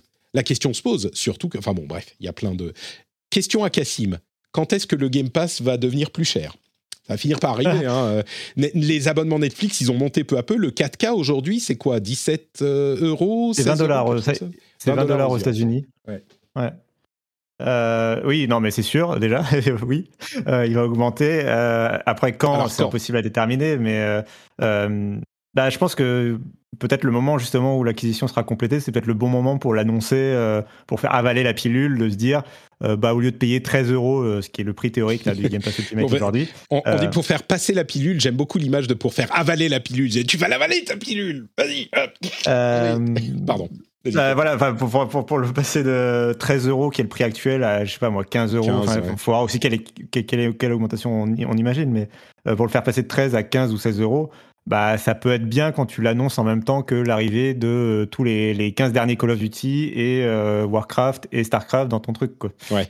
Exactement. Warcraft, Starcraft, Overwatch, peut-être, peut-être enfin, en, oui, c'est ça, en 2023, lancement d'Overwatch 2 en juin 2023 ou de Diablo 4, hein, l'un ou l'autre ferait l'affaire, euh, intégré au Game Pass sur PC et console, sauf que le Game Pass Ultimate il passe à 15 euros. Je crois qu'il y a des clients pour payer 15 euros, effectivement. Je peux te rétorquer. Euh, alors, ça dit en passant, on n'évoque pas du tout le fait que euh, dans le Game Pass Ultimate, il n'y a pas que des jeux, il y a aussi les DLC. Enfin, ils aiment bien ajouter du contenu dans le Game Pass Ultimate. Par exemple, tu as du contenu pour Halo Infinite depuis la sortie du jeu. Euh, bah là, on peut imaginer des loot box et compagnie. Enfin, il y a 46 000 choses à imaginer euh, pour pousser les gens à prendre le Ultimate plutôt que les versions simples du Game Pass. Euh, je voulais juste, moi, te retourner une question, Patrick. Alors, sachant dans, que Final Fantasy XIV à la manette, ça marche. Mhm. World of Warcraft, euh, en cloud gaming sur n'importe quel smartphone et toutes les tablettes du monde. ça, va être euh, pratique pour le chat sur le téléphone. ouais, c'est moi je je pense pas, je pense pas. Euh, c'est pas prévu pour, mais mais peut-être, qui sait. Euh, mais j'y crois pas. Pour répondre à ta question, euh, je crois que World of Warcraft c'est un petit peu le passé. Et puis surtout, euh, c'est un, Enfin, il y a plein de questions qui se posent. Hein. World of Warcraft, l'abonnement, est-ce qu'il l'inclut au Game Pass? C'est pas forcément une bonne idée. A priori, non. A priori, non. L'abonnement de Elder Scrolls Online n'est pas inclus. D'accord. Bon bah voilà, ça répond un peu à la question. Qu'est-ce qu'ils font de Battle.net euh, le launcher, est-ce qu'il, euh, à un moment, bon, dans dix ans peut-être qu'ils vont, peut-être qu'ils vont euh, demander aux équipes de Battle.net de enfin développer une application Xbox qui fonctionne sur Microsoft, ça serait sympathique. oui, donc il y, y a, plein de trucs. une autre possibilité, on parlait de Game Pass et de PlayStation, ils sortent Call of Duty et une série de jeux hein, qu'ils veulent. Deux semaines en avance sur euh, Game Pass ou sur euh, Game Pass et sur, euh, et sur Xbox, mais ils peuvent dire bonus Game Pass, vous pouvez jouer à la pré-release, alpha, final, bêta, machin, et en fait c'est le jeu qui est dispo deux semaines avant sur, sur le Game Pass. Rien que ça, c'est aussi un argument qui fait Ouah, attends une seconde. Bon, on parle de jeux qui sont très occidentaux-centriques, donc très États-Unis, un petit peu Europe quand même. Euh, il y a quand même un trou qui reste pour euh, les fans de jeux japonisants, mais, euh, mais quand même, c'est des gros arguments. Autre question, là encore, sur le Game Pass. à quel moment est-ce que Microsoft n'a plus besoin de mettre des jeux qui sont pas à eux sur le Game Pass. Parce qu'il y a encore trois jours, on aurait pu dire, ah non, quand même, mais là, ça devient intéressant, même s'il n'y a pas les petits indés qui sortent. Euh, tous les petits jeux, euh, vous savez, les jeux que je, que je qualifie de... Euh, merde, je vais retrouver mon truc. que je qualifie de... Un jeu passable. Vous voyez tous les jeux passables qui sont sympas dans le Game Pass qu'on n'aurait pas forcément acheté, qui font que le Game Pass reste un bon deal. Bah, à un moment, t'en as plus besoin de ces trucs. Et je suis pas tout à fait d'accord. moins besoin. Et ça change complètement le business model, non, Dani je suis pas tout à fait d'accord en fait parce que je pense qu'ils en auront forcément encore besoin pendant le temps d'avoir 70, 80, 100 studios pour la simple raison que ça permet d'avoir un afflux de, de, nouveautés et de dire ouais ce mois-ci ou cette semaine-là euh, trois nouveaux jeux sur les Game Pass. Ok, c'est des jeux euh, passables, mais mais ça permet d'avoir cet attrait, cette nouveauté et euh, de, de, de pousser un peu les, les utilisateurs à, à, se connecter pour voir à quoi ça ressemble. Ouais. C'est vrai que maintenant, j'ai commencé à prendre l'habitude toutes les semaines, je regarde ce qu'il y a de nouveau sur le Game Pass. C'est comme Netflix, c'est comme euh, Disney Plus. C'est genre ah qu'est-ce que ouais et c'est vrai que c'est pas exactement le genre de jeu qu'ils produisent. Ah, tu, tu penses euh, Cassim ouais? Ouais, bah, alors je suis assez d'accord avec Danny sur le fait qu'ils ont quand même besoin. Il y aura toujours une sorte de fond de, de, de, jeux indés, de jeux. Mais après, c'est euh, la question plus large c'est est-ce qu'ils auront encore besoin de jeux Ubisoft, par exemple, ou de jeux Electronic mm. Arts? Ou, Et puis surtout, c'est bien sûr, c'est derrière ça, même si ces jeux continuent d'arriver, le levier de négociation, il est beaucoup plus en faveur de Xbox. Quoi. Quand tu payes l'arrivée du jeu sur ton Game Pass, le, rapport de force, là, d'un coup, il change complètement. Quoi. Ah, le jour où ils ont 50 000.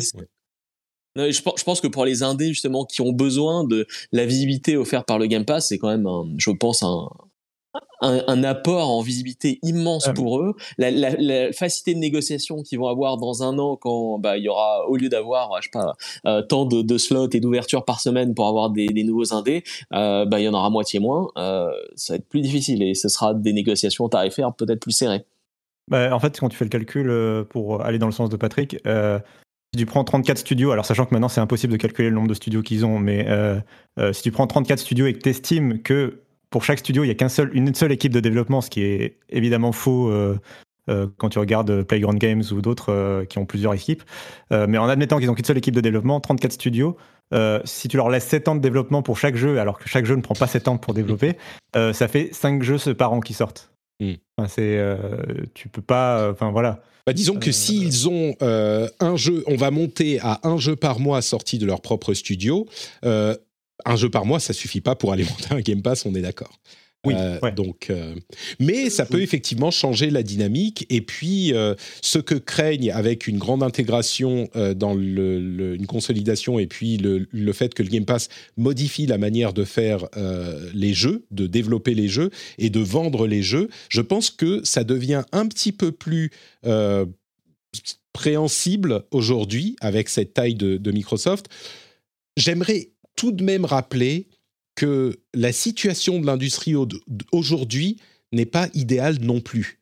Euh, la visibilité des développeurs et des nouveaux jeux est euh, complètement aléatoire, très difficile. Il y a de nombreux studios, petits ou grands, qui sont euh, à, un jeu de fermer. Systématiquement, ils vont de jeu en jeu et de risque de faillite en risque de faillite.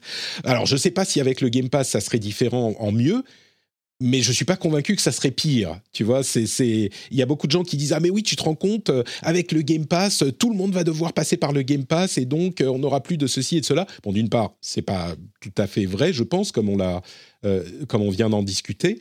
et puis d'autre part, encore une fois, le crunch, la fatigue, la toxicité, enfin tous ces problèmes dans l'industrie aujourd'hui, tous ne changeront pas à cause du Game Pass. Mais c'est pas que l'industrie soit dans une situation pour les développeurs idéal. Euh, les jeux, évidemment, on n'a jamais eu autant de bons jeux et, autant de choix et autant de merveilles et de, et euh, qualité. Mais pour l'industrie en tant qu'industrie, euh, les choses sont compliquées quand même. Donc je ne suis pas convaincu que du changement ne serait pas forcément une bonne chose. Dépend dans quel sens ça va. Bon, dernier point que je voulais évoquer, l'impact sur Sony et dans une moindre mesure sur Nintendo, mais le concurrent direct de Microsoft, c'est Sony, clairement. Oui Cassim, tu voulais. juste, un, juste un mot que, euh, avant qu'on passe sur les consoles, c'est juste le PC. Tu parlais de Battle.net et tout à l'heure, tu posais aussi la question à Dani de la liberté des studios. Euh, il y a un, un, dernier point financier c'est euh, est-ce que Microsoft va du coup sortir Call of Duty sur Steam? C'est-à-dire que, évidemment, l'intérêt financier d'Activision était de rester dans sa chaise gardée de Battle.net et compagnie. mais l'intérêt de Microsoft sur PC, euh, évidemment, il y a le PC Game Pass en premier, mais, euh, Steam, on sait qu'ils font énormément d'argent avec Steam. Euh, y a, pour moi, ils ont. La question, en tout cas, se pose de savoir si ils peuvent très bien, on peut très bien imaginer Overwatch 2 sortir sur Steam, Call of Duty sortir sur Steam, quoi. Mmh. Oui, c'est vrai, c'est vrai. c'est tout à fait possible. On va voir ce que ça donnera, mais c'est tout à fait possible, c'est certain. Ouais. Et, bon, comme on le disait, l'avenir de Battle.net, euh, est-ce que c'est vraiment un truc euh, qui va rester long? Alors, pas tout de suite, hein, mais au bout de... Euh, et, la BlizzCon aussi, au passage. ouais, la BlizzCon, moi, à mon avis, c'est terminé. C'est, enfin, je sais pas. D'une part, ça va être le, cadet de leurs soucis pendant les, années à venir, mais une BlizzCon, c'est une convention de studio qui est indépendant c'est compliqué de valider. Alors ça fait de l'argent, hein, la BlizzCon, mais ça fait, j'en sais rien, quelques millions, quelques dizaines de millions. Euh, c'est pas un truc qui va peser dans les euh, calculs de Microsoft. Et c'est difficile de dire à un studio que tu as indépendant de, le garder suffisamment indépendant pour dire allez faire votre conf euh, à vous. Et il y a des gens qui disaient, mais la Minecon, elle existe toujours. Oui, c'est vrai, mais c'est des jeux services, la Minecon. C'est un jeu service, puis c'est des updates, c'est un petit truc, la Minecon. La BlizzCon. Il y a eu la QuakeCon l'année dernière. Ouais, ouais, mais là encore, je veux dire, la, la, BlizzCon, c'est un événement où tu annonces des jeux, où c'est la, la, grande. C'est un petit peu le 3 de Blizzard, en gros, la, la BlizzCon. C'est un peu le 3 de Blizzard. Et ça me paraît difficile de justifier après tout ce qui s'est passé et dans les situations dans lesquelles on se, on se dirige. Mais, mais peut-être, j'en sais rien. Moi, je serais agréablement surpris hein, que, ça, que ça revienne. Mais étant donné que là, elle s'est interrompue, tu vois, si elle avait, si elle s'était pas interrompue, peut-être. ouais, je comprends ce que tu dis. Et, Battle.net, moi, je, à terme, je le verrais bien devenir une sorte de Xbox Launcher, hein, tout simplement. Hein. Euh, c'est un bon moyen euh, pour, pour Microsoft aussi pour mettre en avant bah, tous leurs autres produits, services, jeux, mm. euh, goodies, hardware et j'en passe. Bah, ils ont déjà l'application Xbox sur Windows. Hein. Mais, oui, mais maintenant, il faut une intégration. Elle, ne marche pas très bien. Le Windows Store est perfectible aussi. Euh, et justement, il y aura à terme, s'il y a une intégration entre tous ces services, et euh, ce sera, ce sera, je pense, une belle opportunité pour Microsoft pour mettre en avant un écosystème complet, en fait. Ouais. Oui, oui, c'est sûr, c'est possible. Euh, il y a les questions d'e-sport aussi. On nous dit dans la chatroom que les, les BlizzCon, c'est aussi les finales de l'e-sport. Clairement, euh, Activision n'a pas bien géré l'e-sport. Enfin, Blizzard euh, n'a pas bien géré l'e-sport. Donc, bon, je pense que c'est c'est pas un truc qu'ils vont pousser beaucoup plus loin, mais peut-être. On verra. Euh, Dany doit bientôt filer. Je me demande si on pouvait euh, discuter avant ça du dernier aspect, c'est donc l'impact sur Sony et Nintendo. Euh, la valorisation boursière de Sony a perdu 20 milliards de dollars euh, à l'annonce. Bon, ça me semble être une surréaction des, marchés. Moi, je ne pense pas que Sony soit à ce point menacé par le deal. mais on a eu également, dans, quand on parle du projet Spartacus, du Game Pass de Sony, des, on a vu apparaître des jeux PS3 sur le store PS5. Alors, il y avait déjà des jeux PS3 sur le PS Now, le service de streaming et de download euh, d'abonnement, en gros, de Sony.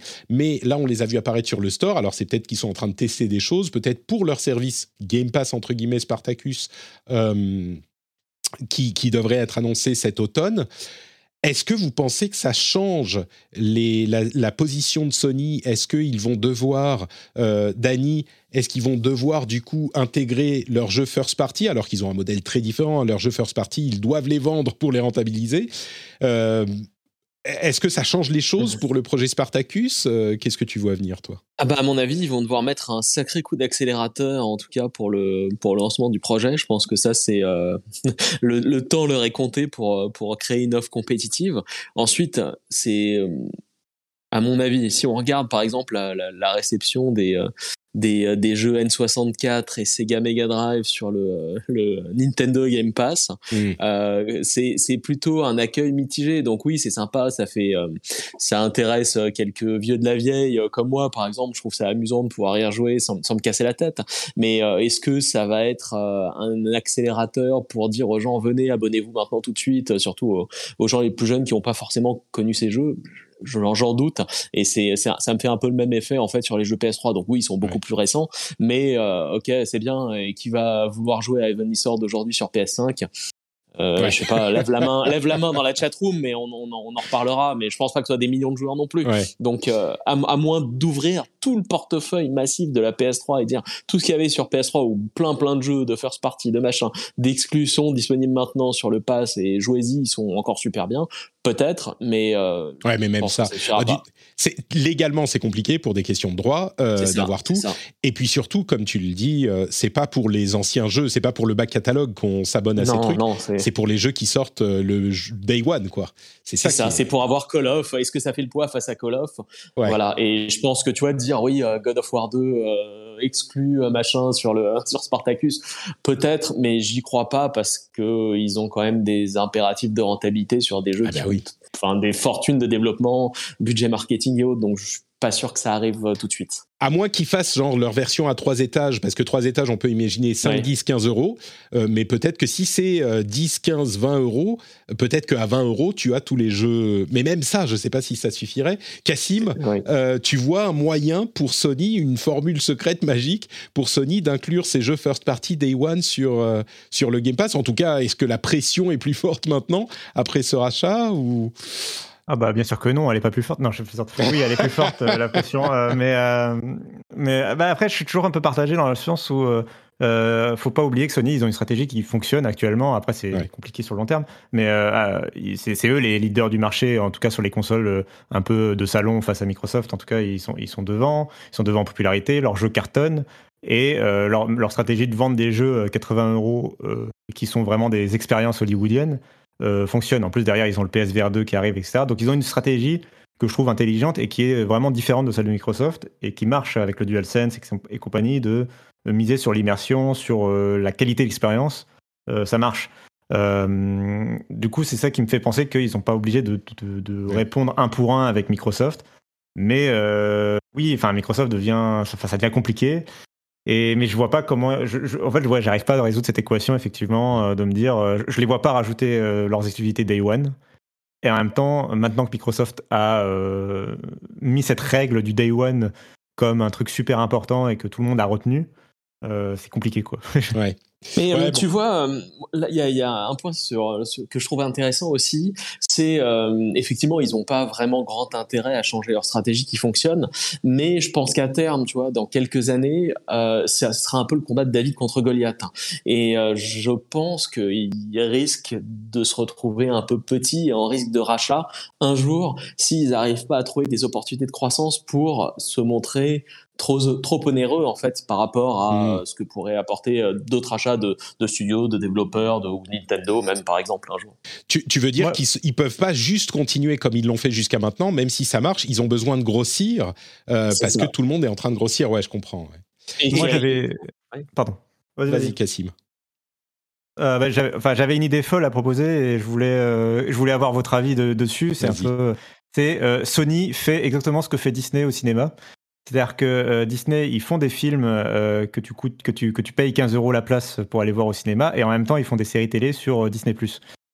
et du coup, je me pose la question de savoir si Sony serait ou investirait pour être en capacité d'avoir d'un côté des, des exclus AAA 80 euros que tu es obligé d'acheter, et des jeux Day One dans leur abonnement qui sont pas les mêmes, qui sont des spin-offs, des DLC, ah, des, expériences à côté, des trucs plus petits développé à plus petit budget, mais qui quand même alimenterait euh, en first party euh, un abonnement euh, PlayStation Plus, on va dire.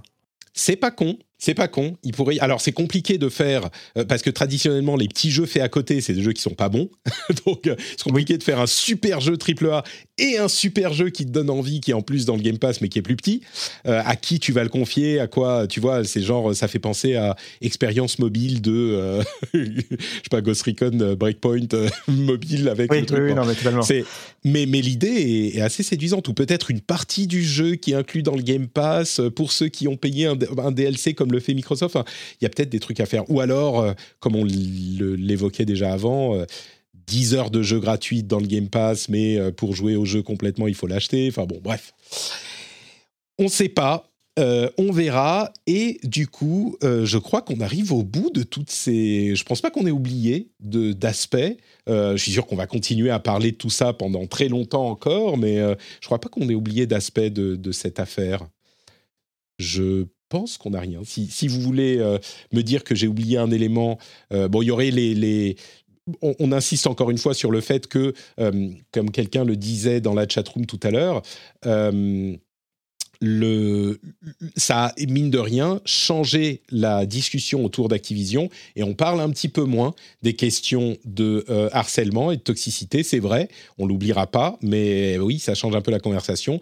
Les gens qui étaient en train de s'organiser en syndicat, bah, tout à coup, quand tu dis euh, mon boss, ça va être Phil Spencer dans un an, est-ce que tu te dis pas, bon, bah, pas vraiment besoin de euh, rentrer dans le syndicat? Il y a des gens qui le feront de toute façon, mais beaucoup d'autres se diront ouais, ok, c'est bon, surtout aux États-Unis. Euh, c'est pas la peine, c'est bon, on va être sur Microsoft, tout va changer. Euh, qu'est-ce que je vais m'emmerder à faire ça? Bon, ça change effectivement la conversation, encore une fois. Merci Dany. On va Eh te ben, laisser aller tous. manger. Ouais. Bah, bonne, bonne discussion euh, et j'espère euh, écouter plein de bonnes recommandations sur les jeux à jouer en ce moment parce que j'ai pas On trop eu le temps de chercher. Eh, écoute, voilà, bah, on en a quelques-uns qui arrivent justement. Avec Cassim, on a des jeux dont on va parler qui sont plutôt sympas. euh, bah, j'ai hâte d'entendre ça. Allez, des bises à tous les deux et à tous les auditeurs. Merci, À la note prochaine. Sur. Twitter, note Ciao. Dany. Ciao, Exactement. ciao. À plus. Et euh, en plus de euh, toutes ces histoires de milliards, il y a aussi une histoire de sous dont j'aimerais vous parler, c'est celle du prix du café. Combien vous coûte votre café? Multipliez ça par 10. Est-ce que vous arrivez à 70 milliards? A priori, non. Mais il n'empêche, c'est une somme et une quantité de café qui augmente votre stress. Donc, ce que vous pouvez faire, c'est au lieu de boire 10 cafés dans la semaine, vous pourriez en boire par exemple 9. Et avec l'argent que vous économisez, vous allez sur patreon.com slash rdvjeux et vous soutenez le rendez-vous jeu. Avec le prix d'un modeste café pour seulement le prix d'un modeste café, vous pouvez soutenir l'émission, avoir les timecodes, avoir les bonus, avoir les after-shows, avoir tous les trucs super cool et le plaisir de soutenir l'émission qui, euh, j'espère, est la raison principale pour laquelle vous allez aller sur patreon.com slash rdvjeux. Un grand, grand merci à tous ceux qui le font. Euh, et si vous euh, ne le faites pas tout de suite, quand vous rentrez chez vous et que vous mettez les clés dans le bol et que ça fait cling, pensez à « Ah, Patrick, cling Patrick, il faut que je pense à aller sur patreon.com slash rdvjeux pour soutenir l'émission. Ready to pop the question? The jewelers at BlueNile.com have got sparkle down to a science with beautiful lab grown diamonds worthy of your most brilliant moments. Their lab grown diamonds are independently graded and guaranteed identical to natural diamonds, and they're ready to ship to your door. Go to BlueNile.com and use promo code LISTEN to get $50 off your purchase of $500 or more. That's code LISTEN at BlueNile.com for $50 off. BlueNile.com code LISTEN. I'm Sandra, and I'm just the professional your small business was looking for. But you didn't hire me because you didn't use LinkedIn jobs. LinkedIn has professionals you can't find anywhere else, including those who aren't actively looking for a new job but might be open to the perfect role, like me. In a given month, over 70% of LinkedIn users don't visit other leading job sites. So if you're not looking on LinkedIn, you'll miss out on great candidates like Sandra. Start hiring professionals like a professional. Post your free job on linkedin.com/people today. Et non, Bobby Kotick n'est pas, à ma connaissance, un patriote du rendez-vous jeu. Donc, euh, bon, mais peut-être qu'il a pris un pseudo. hein. Il y a un Coquille Bodic. euh, ça, je sais pas qui c'est, mais peut-être. Bon, bref. Euh, plaisanterie ridicule. On va continuer avec les jeux auxquels on joue en ce moment. Et on parlait de, de, de Game Pass. Euh, les jeux qui sont sortis cette semaine ou qui sortent cette semaine, si je crois qu'ils sont tous sortis, c'était assez monumental et c'était l'un des sujets que j'allais évoquer euh, en news principale avant que euh, la, la chose ne tombe. La chose, euh, c'est le fait que les, tous les jeux qui sont intéressants cette semaine qui sortent sont dans le Game Pass. Mais tous, tous ceux dont je voulais parler, ils sont dans le Game Pass. Rainbow Six Extraction, Nobody Saves the World, Windjammers 2, Hitman Trilogy et Paparazzi, dont on parlera tout à l'heure. Euh, ils sont tous dans le Game Pass. C'est complètement fou. Donc, c'est le début de euh, February Apocalypse, parce qu'on sait bien que February Apocalypse, c'est janvier, février, mars, évidemment. Euh, D'ailleurs, qui, qui, est, qui, est, euh, qui a été nommé par Cassim Ketfi, February Apocalypse. C'est lui qui a trouvé le nom. Et tu parles d'un Eh des jeux de la période, Nobody Saves the World. Qu'est-ce que c'est que ce jeu? Oui. Alors, c'est un, une chenille de donjon, comme euh, en bonne traduction euh, de Xbox dans l'application Xbox Game Pass. Littéralement, hein, je ne plaisante pas. Chenille de Sinon, euh, donjon. Attends, c'est Dungeon Chain? Dungeon. C'est quoi? Dungeon Creep Crawler. Mais Dungeon oui, Crawler. eh oui. Une chenille de Dungeon donjon. Oh mon dieu. Ok, d'accord, très bien. J'espère que l'équipe de localisation de Blizzard pourra travailler pour Microsoft. Voilà. Mais Ils l'ont Euh, démantelé. Ils l'ont démantelé. C'est un autre Ah aspect qu'on n'a pas évoqué. Euh, L'équipe de localisation de Blizzard a été entièrement démantelée. D'ailleurs, est-ce que Bobby Kotick était en train de travailler à affiner suffisamment la boîte pour la rendre vendable depuis des années. Bon, peut-être que c'était juste pour la rendre plus euh, profitable, mais c'est une question qu'on peut se poser aussi. Bref, pardon. Euh, Bref, en tout cas, euh, la chenille de donjon. oui, ouais, donc Nobody Save the World, ouais, c'est un jeu que moi j'attendais depuis son annonce, puisqu'il est développé par Dreambox Studio, qui nous a donné Guacamele. et moi, la série des Guacamele, j'en suis archi fan. C'est une de mes meilleures expériences en coop. Et euh, donc j'attendais de pied ferme Nobody Save the World qui change complètement de genre. Là, on sait plus du tout du. Euh, du ah euh, Ah je sais, Beat'em Up ah, en Metroidvania. Guacamelee, c'était un Metroidvania, oui, c'est ça. Oui, oui. c'est en tout cas voilà. Maintenant, c'est du, c'est un RPG dungeon crawler. Pardon? Très... Je comprends pas ces termes anglais. Tu peux me me le traduire en français. une chenille de donjon à titre de jeu de rôle. D'accord, merci, très bien. Chenille de donjon, ok, je comprends. Et euh, donc, euh, bref, donc euh, c'est un jeu qui se présente un peu comme un Zelda vu de loin, c'est-à-dire que as le, tu sais, tu as, la, la, la, map monde, enfin, tu vas te balader de village en village, croiser des PNJ, prendre des quêtes, et un Zelda classique, j'entends. Et entre chaque, chaque village, tu as des donjons, des portes de donjons. et autour des donjons, tu as des monstres qui rôdent, tu vois, que tu peux un peu dans la nature, que tu peux aller affronter. une fois qu'on a dit ça, le plus important, c'est de parler du euh, du cœur du jeu, c'est-à-dire en fait que Nobody Save the World, c'est dans le titre, c'est euh, un, nobody, on joue, quelqu'un que personne connaît et qui va pouvoir euh, prendre tout un tas de formes, c'est-à-dire des sortes de jobs finalement, euh, pour euh, aller affronter ou des classes de personnages euh, différents. Ou des classes. Donc tu as tu as la rôdeuse, tu vois, tu as tu as le chevalier. Jusque là rien, de plus sorcier. Puis après tu as la souris, tu as la limace, tu as le cheval, tu as la sirène. bref, tu as l'œuf. puis là j'ai débloqué hier hier soir j'ai débloqué le magicien. Je m'attendais à, Merlin, tu vois. Et en fait non, c'est un magicien genre avec un chapeau haute forme et un lapin qui sort quoi. genre anniversaire de d'enfant de 6 ans quoi. Voilà. Exactement. Euh, et euh, chaque, euh, chaque forme vraiment que tu vas pouvoir incarner, tu peux les changer dynamiquement pendant le combat, a des, des, forces et des faiblesses et des compétences qui lui sont propres. Le cheval, il, file des coups de sabot. Le, le, guerrier, il va filer des coups d'épée et ça va être du tranchant. Et il y a des types de dégâts qui sont appliqués à chaque, chaque compétence. Et là où le jeu, alors moi le jeu, je le trouvais bon, sympathique, intéressant et la DA est, est cool. Euh, mais le jeu s'est révélé à moi hier soir au moment où euh, ils m'ont expliqué qu'en fait je peux prendre des compétences d'une forme et les appliquer à une autre forme. Et là, ah. j'ai euh, un peu, mon cerveau a un peu explosé devant les possibilités où tout d'un coup, le coup de sabot de ton cheval, tu peux l'appliquer à la souris et tu peux commencer à imaginer des combos intéressants de compétences.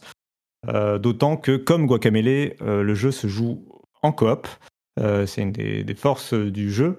Et euh, du coup, bah, mon compagnon euh, jouait euh, l'archère et il tirait à distance sur les ennemis. Et moi, je jouais la limace et mon, mon, liquide, le liquide que je répands par terre, ralentit les ennemis en fait. Et du coup, tu peux t'amuser voilà, à faire un rempart et à ralentir les ennemis pendant que lui il tirait. Donc c'était très cool. D'accord. et bon, j'ai à peine effleuré, voilà, j'en suis à peut-être deux heures de jeu, quelque chose comme ça. Euh, mais le jeu, euh, en tout cas, est brillant par sa musique, par sa direction artistique, par son humour aussi. Les animations euh, jouent à fond là-dedans. Bah, les personnages sont un peu tous un peu loufoques. les dialogues, c'est des personnages qui sont très bien animés au premier, au, premier plan. Et voilà, c'est très ridicule. et pour l'instant, je m'amuse vraiment bien. le jeu a l'air assez riche, assez profond. Et il y a toujours euh, une boucle où euh, en fait, tu passes ton temps à gagner un niveau avec une forme ou avec ton personnage. Euh, ce qui fait que tu as toujours envie de tuer, tuer cette, petite carotte qui te dit Ah, il me manque, il manque plus que 10 ennemis pour finir ce niveau, pour finir cette quête, pour avancer, pour continuer à débloquer ce truc. et le seul vrai défaut que j'ai noté pour l'instant et que je voulais mentionner, c'est le fait que la coop se déroule uniquement en ligne. Hmm. donc il faut absolument deux appareils en gros pour jouer en coop. Euh, tu peux pas. Euh, j'ai été surpris vraiment tellement ça me semblait naturel qu'on ne puisse pas jouer à deux euh, sur la même console, par exemple, mm. sachant que le jeu t'oblige à être en permanence sur le même écran. C'est-à-dire que c'est ça ah qui est un peu bizarre.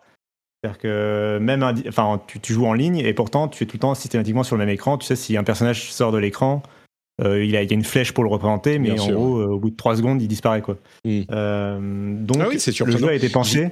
Bah, c'est ça. J'imagine que c'est dû à des trucs du genre, euh, il faut que chaque joueur ait sa, euh, toute sa classe de personnages et tout ça, et donc euh, même pas.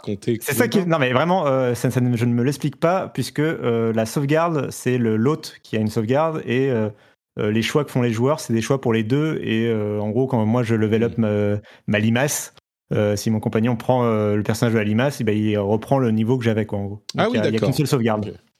Bon, oui, c'est effectivement étonnant. Euh, le développement est quelque chose de plus compliqué qu'on ne le pense parfois, mais peut-être que ça arrivera à un moment. En tout cas, très bon euh, jeu pour l'instant. Ouais, c'est un jeu que j'attendais aussi. Euh, moi, il y a deux éléments que, que, je veux mentionner sur ce jeu d'une part, j'ai été surpris que ça soit pas un roguelike. J'ai tellement l'habitude de voir ce genre de jeu indé avec ce genre de, look euh, roguelike qu'en le lançant, j'ai été très surpris de voir que c'était effectivement un, que c'était un Zelda-ish. Euh, et c'était plutôt une, une, bonne surprise, euh, même si j'ai tendance à me dire ouais, c'est quand même cool d'avoir des ah là là, mais l'armée de lapins quand tu es le, le magicien c'est sympa de se dire, les roguelikes, je peux faire un run en 20 minutes et puis j'ai fini mon run. Là, c'est plus difficile de s'arrêter. Quand on n'a pas beaucoup de temps, c'est peut-être un peu plus compliqué à gérer. Mais bref, euh, c'est une bonne surprise que ça soit un Zelda. Euh, et l'autre truc, par contre, c'est que je suis assez hermétique à euh, l'esthétique. Le, design, le, le graphisme, c'est un peu, comment dire, c'est un peu cradoc. C'est comme ça que je le décris. Euh, tout est un peu cradoc, tout est un peu moche. C'est très original. Hein. Euh, ça, c'est pas du pixel art comme on en a vu des millions. C'est pas du. Euh, enfin bon, c'est original. Ça fait bande dessinée un peu. Enfin, il y a un style un peu cartoon, mais, mais. mais cartoon genre, tu sais, les cartoons Adult Swim quoi. Les trucs un peu moches, genre edgy adulte. bon, bref. Mais c'est quand même un jeu, un jeu assez cool. Euh, donc ça s'appelle Nobody Saves the World.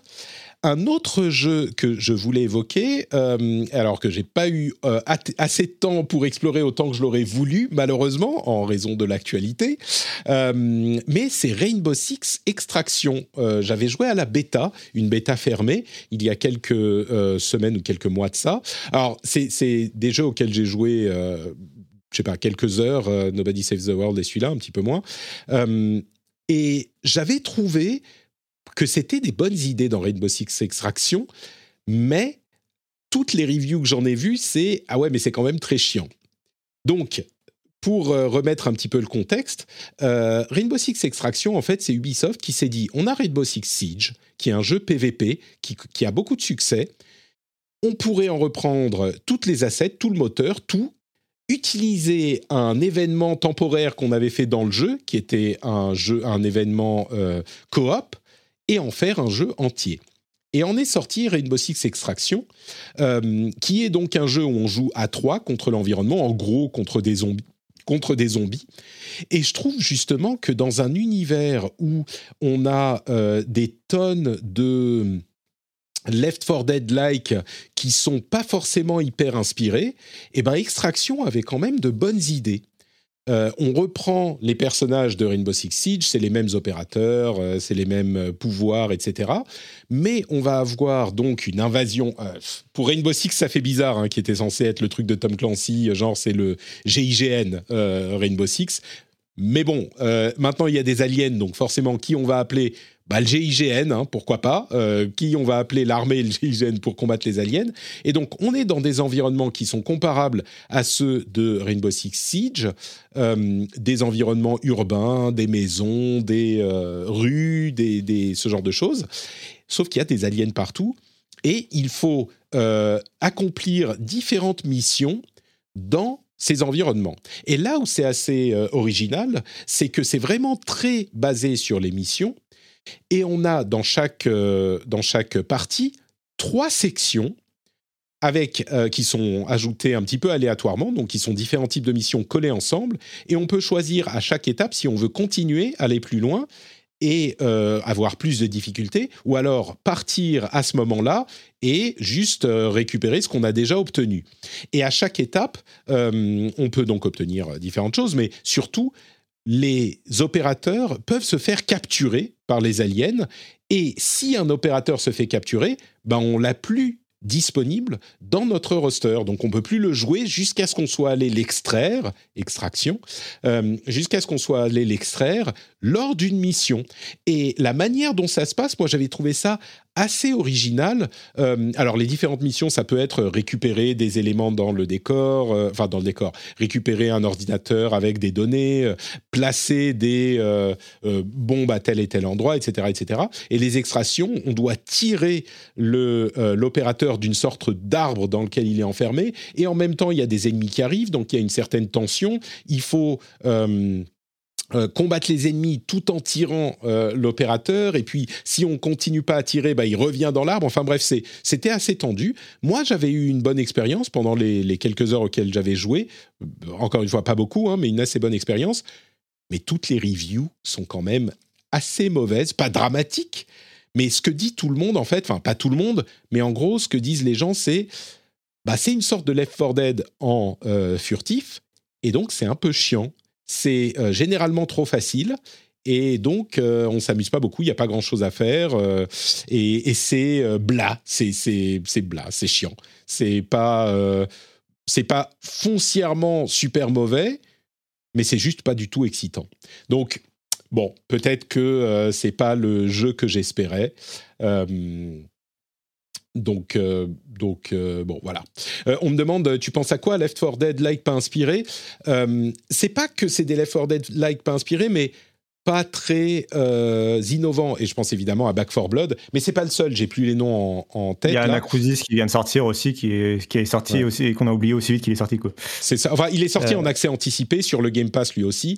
Euh, donc peut-être qu'il va s'améliorer, mais le consensus. Alors, il, est peut-être un petit peu mieux passé que Rainbow Six Extraction, mais le, consensus, c'est effectivement là encore, bah, c'est un, c'est un Left 4 Dead euh, comme on faisait les Left 4 Dead. Et effectivement, le gunplay est pas super. Il y a des défauts.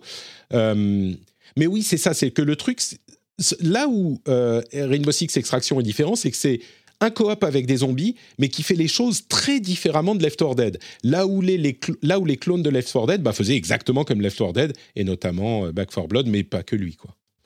Donc bon, voilà, peut-être un petit peu, c'est pas le jeu sur lequel on va passer euh, des années et des années, surtout que bah, dans quoi, quelques semaines, il y a des trucs qui arrivent et qu'on est en plein. Donc euh, il y a des choses, y a des choses qui arrivent quoi.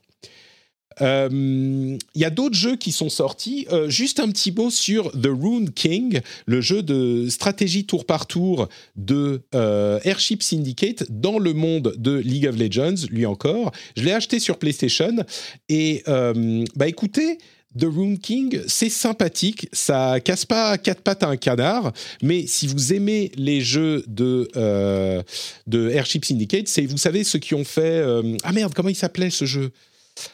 Euh, Tu te souviens pas Cassim, tu peux pas m'aider? Le jeu basé sur une BD... Ah Non, je l'ai pas. Airship Syndicate a fait... Bon, bref, bah, c'est exactement le même, le même jeu. Euh, et, c'est un jeu de stratégie sympathique avec les personnages de League of Legends. Euh, donc, euh, donc bon, voilà, c'est Battle Chasers. Merci David Nexus, c'est ça. Battle Chasers Night War. il est pas trop mal foutu. je dirais qu'il est un peu lent. J'ai là encore fait, je sais pas, peut-être trois heures de jeu. Bon, l'histoire avance pas très très vite, euh, mais c'est sympa de retrouver les personnages, euh, les personnages de, League of Legends dans cet autre univers. Et moi, je passe un bon moment. Je vais continuer à jouer euh, comme ça de temps en temps, jusqu'à ce qu'autre chose m'attire mon attention, ce qui risque d'arriver bientôt. D'autres jeux qui sont sortis mais qu'on n'a pas forcément eu le temps de tester, Windjammers 2, qui est plutôt assez bien reviewé, qui accomplit la tâche compliquée euh, de trouver, de faire une suite à Windjammers. On en parlait la semaine dernière avec Aubin. Euh, et il est dans le Game Pass aussi, donc vous pouvez aller le tester. Et puis, il y a également euh, ce jeu. Est-ce que tu l'as, vu passer Pupperazzi, Cassim oui, je pensais. Moi, moi, il me fait penser à, à Luma de, de Game Cult bref, euh, qui fait toujours un top des chiens, des dogos, euh, des dogos de l'année dans les jeux vidéo. Euh, alors, est-ce qu'on peut pet le dog dans ce jeu? Ah bah c'est même euh, le but. Euh, Paparazzi, le but est de prendre des photos de chiens euh, et de différents chiens en les habillant différemment. Ils sont dans une ville et c'est graphisme très sommaire en 3D, mais les animations, c'est genre les chiens, ils, ils courent pas, tu vois. C'est genre ils tu, comme des petites figurines que tu dis euh, cataclop, cataclop, mon chien est en train de marcher. Il marche un petit peu comme ça. Euh, bon, c'est un chien, c'est un, un, jeu où il faut faire des photos de chiens. J'ai trouvé ça euh, mignon comme comme principe. Euh, donc voilà pour les jeux du moment. Évidemment, on peut mentionner euh, God of War euh, qui est sorti sur PC et qui est un gros succès pour Sony. Monster Hunter Rise est sorti sur PC aussi et il est aussi un gros succès, mais il est devenu a priori le meilleur lancement PC d'un jeu Sony, c'est pas très surprenant, c'est le plus gros profil euh, de jeu euh, Sony qui soit sorti, mais ça confirme aussi le succès des jeux Sony sur PC. Et donc, euh, bon, on, le savait déjà, mais ça confirme qu'ils vont pas s'arrêter demain. Euh, trois ans semble être le, le bon, trois ou quatre ans semble être le bon décalage entre la sortie PlayStation et la sortie PC.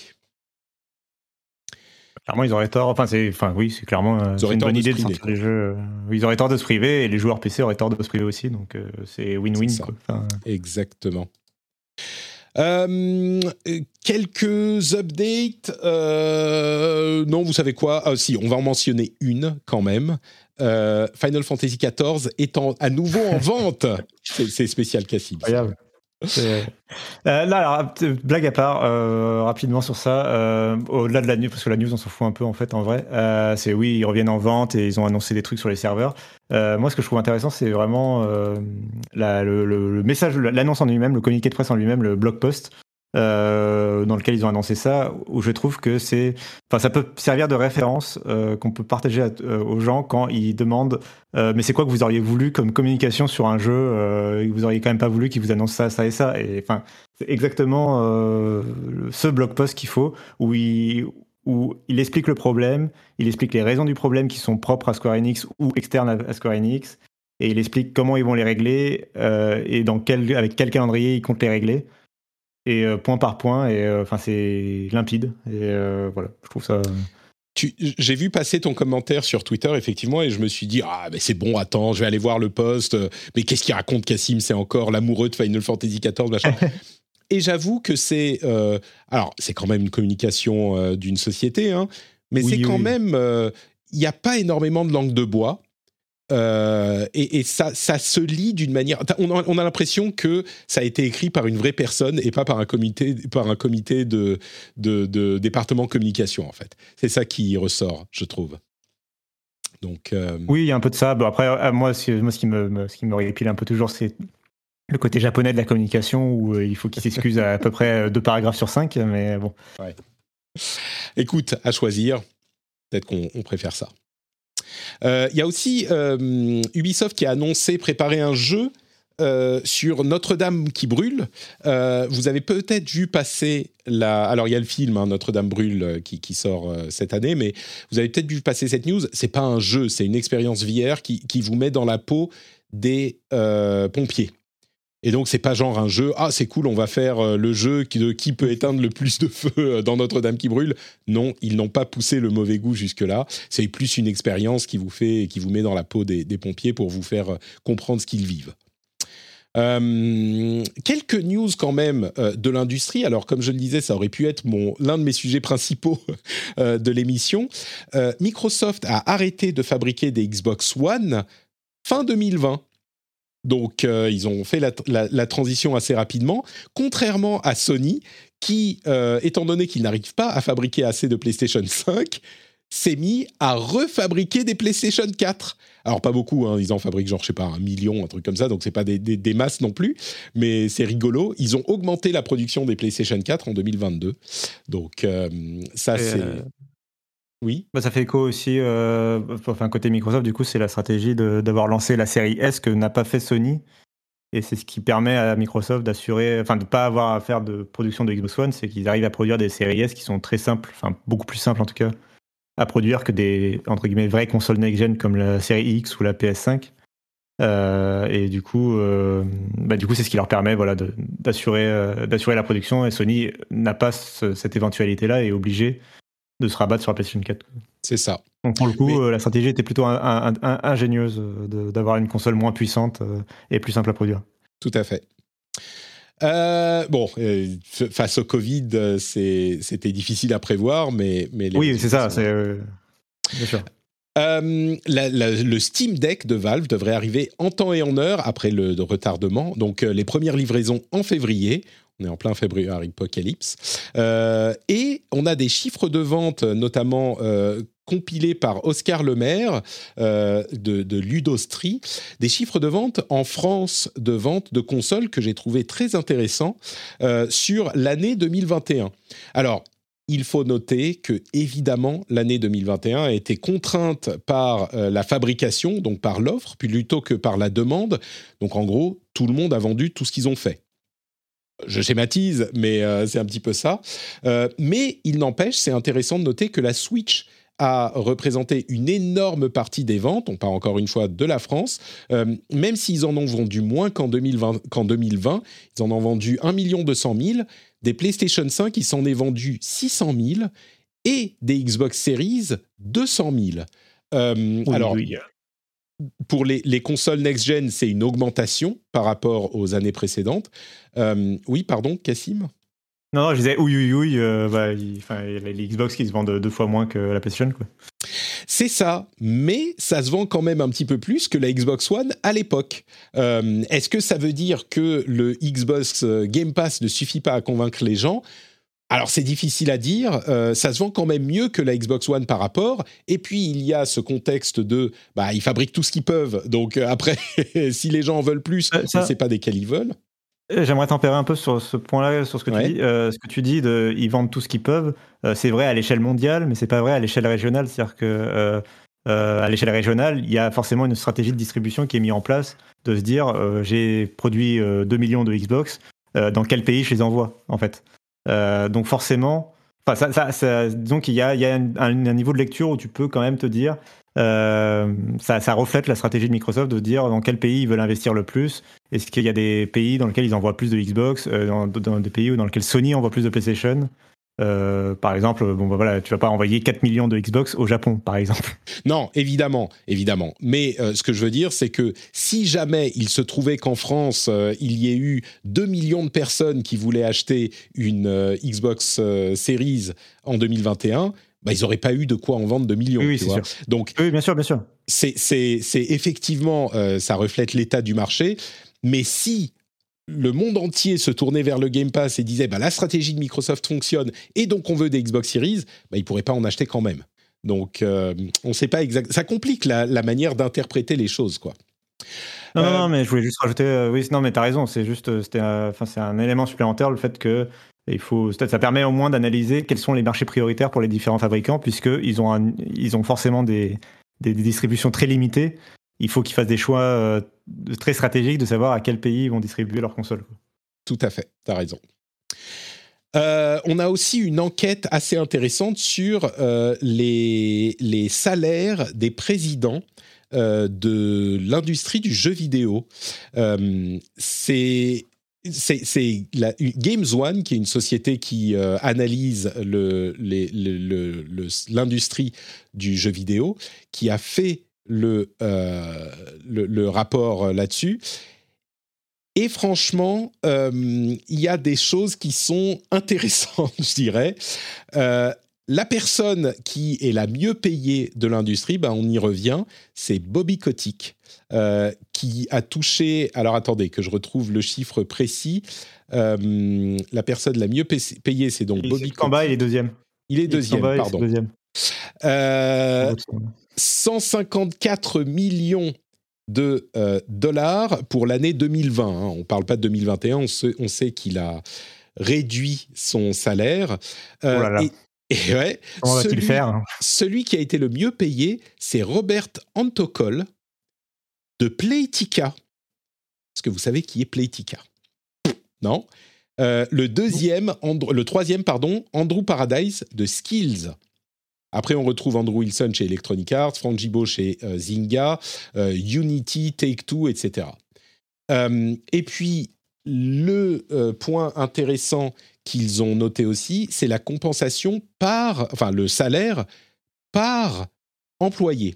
Et ils ont fait un rapport du nombre, enfin, de, du, le rapport entre le, le salaire, enfin, les revenus du président et des employés. Pour Activision, on est de 1 pour 1560.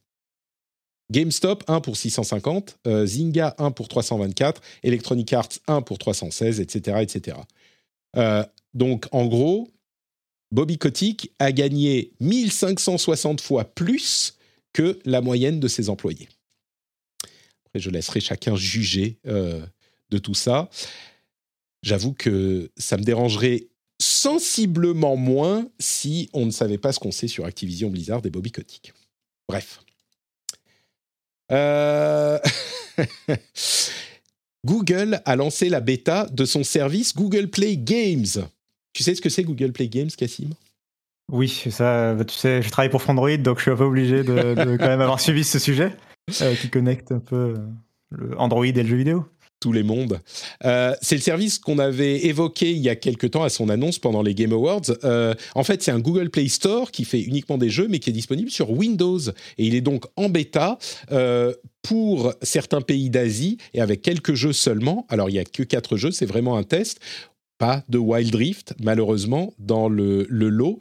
Donc, à voir s'il arrivera un jour. Pour le moment, c'est uniquement avec émulation souris et clavier. Euh, mais bon, donc le test commence. Et avec ce test, les questions sur quand est-ce que Google va euh, tuer le projet. Les paris généralement sont deux ou trois ans, quelque chose comme ça. Euh, ah oui. Bah, là, en fait, là, la question c'est, je pense, je sais pas s'ils vont le tuer si vite que ça, dans la mesure où c'est surtout une manière de dire de ne pas de pas laisser 100% du marché à Amazon. Quoi. C'est ça qui se joue en fait. Hein. Euh, l'essentiel des revenus sur mobile, tu le dis tout le temps, euh, sont, viennent du jeu vidéo. C'est-à-dire que sur un App Store ou sur un Play Store, je ne sais plus c'est quoi la proportion, mais c'est 90%. Enfin, c'est énorme la proportion de, des revenus euh, qui viennent du jeu vidéo par rapport aux applications type, je sais pas, OneDrive, Le Monde, je sais pas. Et donc le jeu vidéo est énorme et c'est une manne financière importante pour Google et Apple.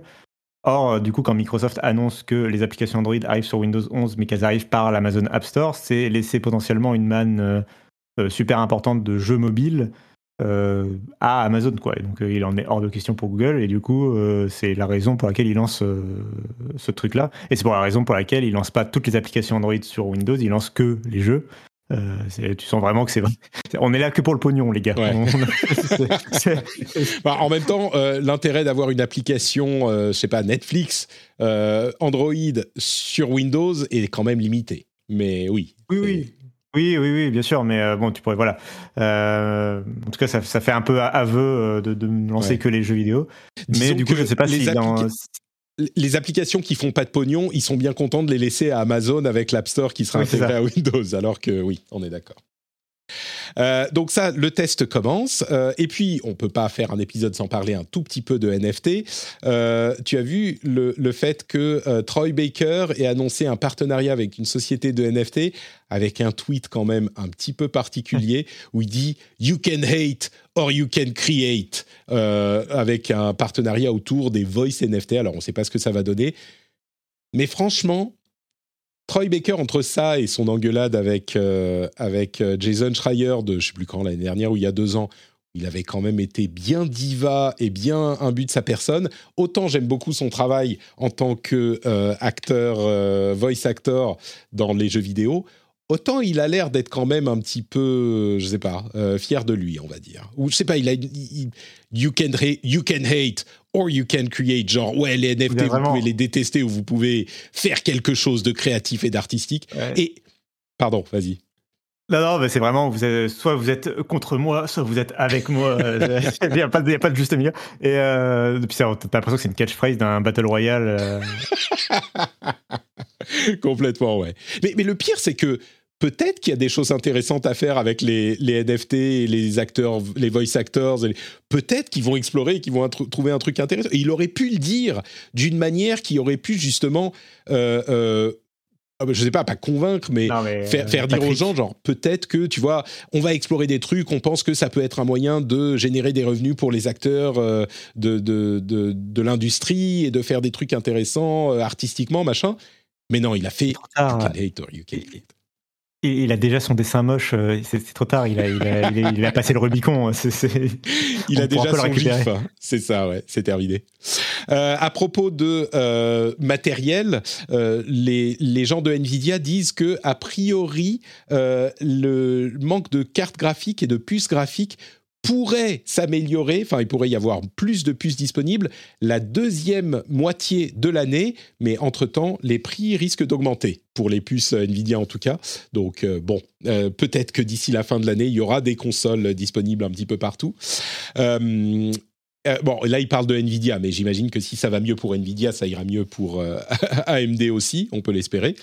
FIFA a mis à jour, enfin EA a mis à jour FIFA Mobile, qui était sorti en 2016 et qui maintenant est un vrai jeu vraiment euh, super cool sur mobile, avec du vrai FIFA Ultimate Team qui rapporte beaucoup de vrai argent. bon, c'est intéressant de voir qu'il y a effectivement FIFA qui est disponible sur mobile aussi et qui ressemble vraiment à quelque chose désormais. Euh, arrive en animé en février sur euh, Adult Swim et Crunchyroll. Euh, petite news un petit peu euh, tristoun, Gameblog a été mis en liquidation judiciaire ce mois-ci. Donc Gameblog, qui était l'un des plus anciens sites de jeux vidéo, qui a eu des différentes aventures et différentes vies, disparaît malheureusement. C'est liquidation judiciaire, hein, donc à moins que quelqu'un rachète euh, le nom, euh, peut-être, je, je, crains qu'ils disparaissent. Hein. C'est pas un redressement, c'est Quelqu'un peut envoyer un DM à Phil Spencer. Euh, c'est ça, exactement. Ou à Bobby Kotick, puisqu'apparemment Bobby Kotick est intéressé par le rachat de médias. mais, non, pardon, je vais pas faire de la. non, mais, non, peut-être que quelqu'un pourrait le racheter. Je, me demande combien ça coûterait de racheter les assets de Gameblog. Le nom est quand même connu, hein, gameblog.fr. C'est un historique du podcast pour le coup. Enfin, en termes de podcast jeux vidéo en France, c'était moi en tout cas ça a, ça a longtemps été mon podcast de. C'est ça oui. je crois que c'était l'un le, l'un des podcasts les plus écoutés après le rendez-vous jeu, euh, l'un des plus populaires, tout à fait. ouais, donc euh, bon, faudrait, je vais, je vais aller regarder combien ils vendent gameblog.fr. Euh, et le truc bizarre de la, de, de la journée, c'est le FPS Pokémon. Est-ce que tu as vu passer cette vidéo, Cassim? Oui, et je vais te dire après ce que, à quoi ça m'a fait penser, mais vas-y.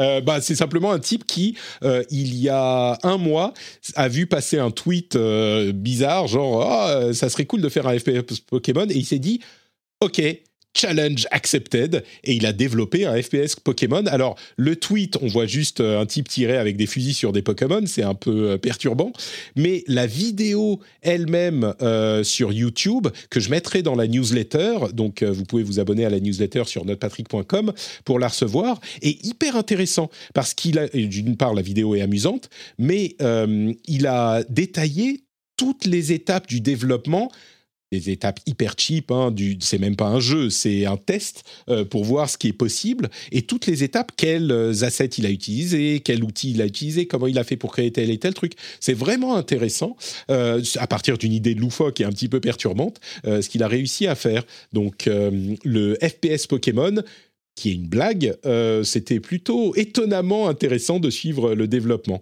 Donc la vidéo, pour ceux qui veulent la chercher sans s'abonner à la newsletter, c'est I made Pokémon, but it's a first-person shooter. Donc vous cherchez ça sur YouTube. Ça m'évoque plusieurs choses. Ça m'évoque le, déjà, ça m'évoque l'arrivée de Naruto dans Fortnite, euh, les vidéos qu'on avait vues où euh, tu avais Naruto qui tirait au AK-47 euh, sur des sur des trucs. ça, ça m'évoque le jeu vidéo Palworld qui avait fait parler de lui l'année dernière, qui est une sorte de Pokémon-like euh, tu sais, avec des Pokémon qui assemblent des armes à feu à la chaîne. Enfin, c'était très très perturbant comme trailer. ouais, ça, commence, euh, ça commence en Pokémon-like, genre euh, super mignon, marrant. Et puis tout à coup, tu te rends compte que les Pokémon sont genre esclavagisés et on les utilise pour. Enfin bon, bref, c'est Pokémon Dark, quoi. et puis, le dernier truc, c'est peut-être, on vient peut-être de voir une vidéo de d'un monde parallèle du multivers où c'est Nintendo qui a racheté Activision Blizzard. et... exactement, c'est exactement ça, ouais. Ou, plutôt Activision Blizzard qui a racheté Nintendo. Je pense que c'est plutôt dans ce sens-là que ça pourrait donner ça. Ah, merci Cassim, c'était un super bon moment passé en ta compagnie. Euh, est-ce que tu peux nous dire où on peut te retrouver sur Internet si on veut plus de tes analyses absolument exquises? Oui, euh, je vous promets, les analyses, elles sont excuses. Il y a moins de blagues dans mes analyses. Euh, c'est sur frandroid.com et sur la chaîne YouTube de Frandroid aussi, où on a fait une vidéo d'ailleurs sur le sujet pour résumer le rachat en moins de 6 minutes, je crois. Euh, et je l'ai vue, elle est excellente. 70 euh, milliards pour 7 minutes, tu disais sur Twitter. Et moi, je ne savais pas que, Microsoft te payait autant. Ah, bah euh, si, bien sûr. La taille du chèque, la ouais, Important. Merci Cassim. Donc, Note Cassim sur Twitter. Le lien sera dans les notes de l'émission. Pour ma part, c'est Note Patrick sur Twitter, Facebook et Instagram. Et surtout, notepatrick.com où vous retrouvez les liens vers tout ce que je fais, y compris cette fameuse newsletter euh, qui part tous les vendredis. Donc, euh, vous pouvez vous abonner tout de suite pour ne plus rien rater. Et surtout, le Patreon, patreon.com slash rdvjeux. Le lien est dans les notes de l'émission. Quand vous rentrez à la maison, vous mettez les clés dans le bol et vous vous dites je bois trop de café, ça fait trop de trucs en même temps. On va se concentrer sur les clés dans le bol. Cling, Patrick, les clés dans le bol, moyen mnémotechnique, j'ai envahi votre cerveau, ça fait cling, vous entendez Patrick et vous allez sur patreon.com slash rdvjeux pour devenir patriote et on vous dira merci la semaine prochaine au moment du prochain épisode de cette euh, émission. J'espère que d'ici là, euh, je sais pas, Apple aura pas racheté euh, Nintendo pour 145 milliards de euh, brousouf. on sait jamais, hein, désormais tout est possible et il y aura plein de jeux évidemment dont on va vous parler. Le de, euh, des prochaines semaines est complètement fou et on sera là pour parler de tout ça avec vous. Je vous remercie de nous avoir écoutés. Pas d'after show cette fois-ci, on a vraiment fait un épisode très long qui était nécessaire je pense, mais on viendra la semaine prochaine avec un after show pour les, pour les patriotes comme toujours. Je vous fais des grosses bises et je vous dis donc à la semaine prochaine. Ciao ciao. ciao. Oula, attends Cassim, ciao ciao. Non, quoi? J'ai oublié, j'ai oublié ceci, on va le refaire. Et à la semaine prochaine. Ciao ciao.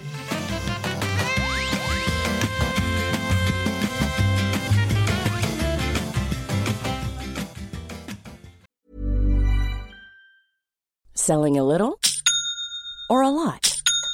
Shopify helps you do your thing however you cha-ching. Shopify is the global commerce platform that helps you sell at every stage of your business. From the launch your online shop stage to the first real life store stage, all the way to the did we just hit a million orders stage. Shopify is there to help you grow. Shopify helps you turn browsers into buyers with the internet's best converting checkout. 36% better on average compared to other leading commerce platforms because businesses that grow grow with Shopify. Get a $1 per month trial period at shopify.com/work. shopify.com/work. Planning for your next trip? Elevate your travel style with Quince. Quince has all the jet-setting essentials you'll want for your next getaway, like European linen, premium luggage options, buttery soft Italian leather bags, and so much more and is all priced at 50 to 80% less than similar brands.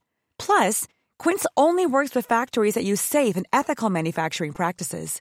Pack your bags with high-quality essentials you'll be wearing for vacations to come with Quince. Go to quince.com/pack for free shipping and 365-day returns.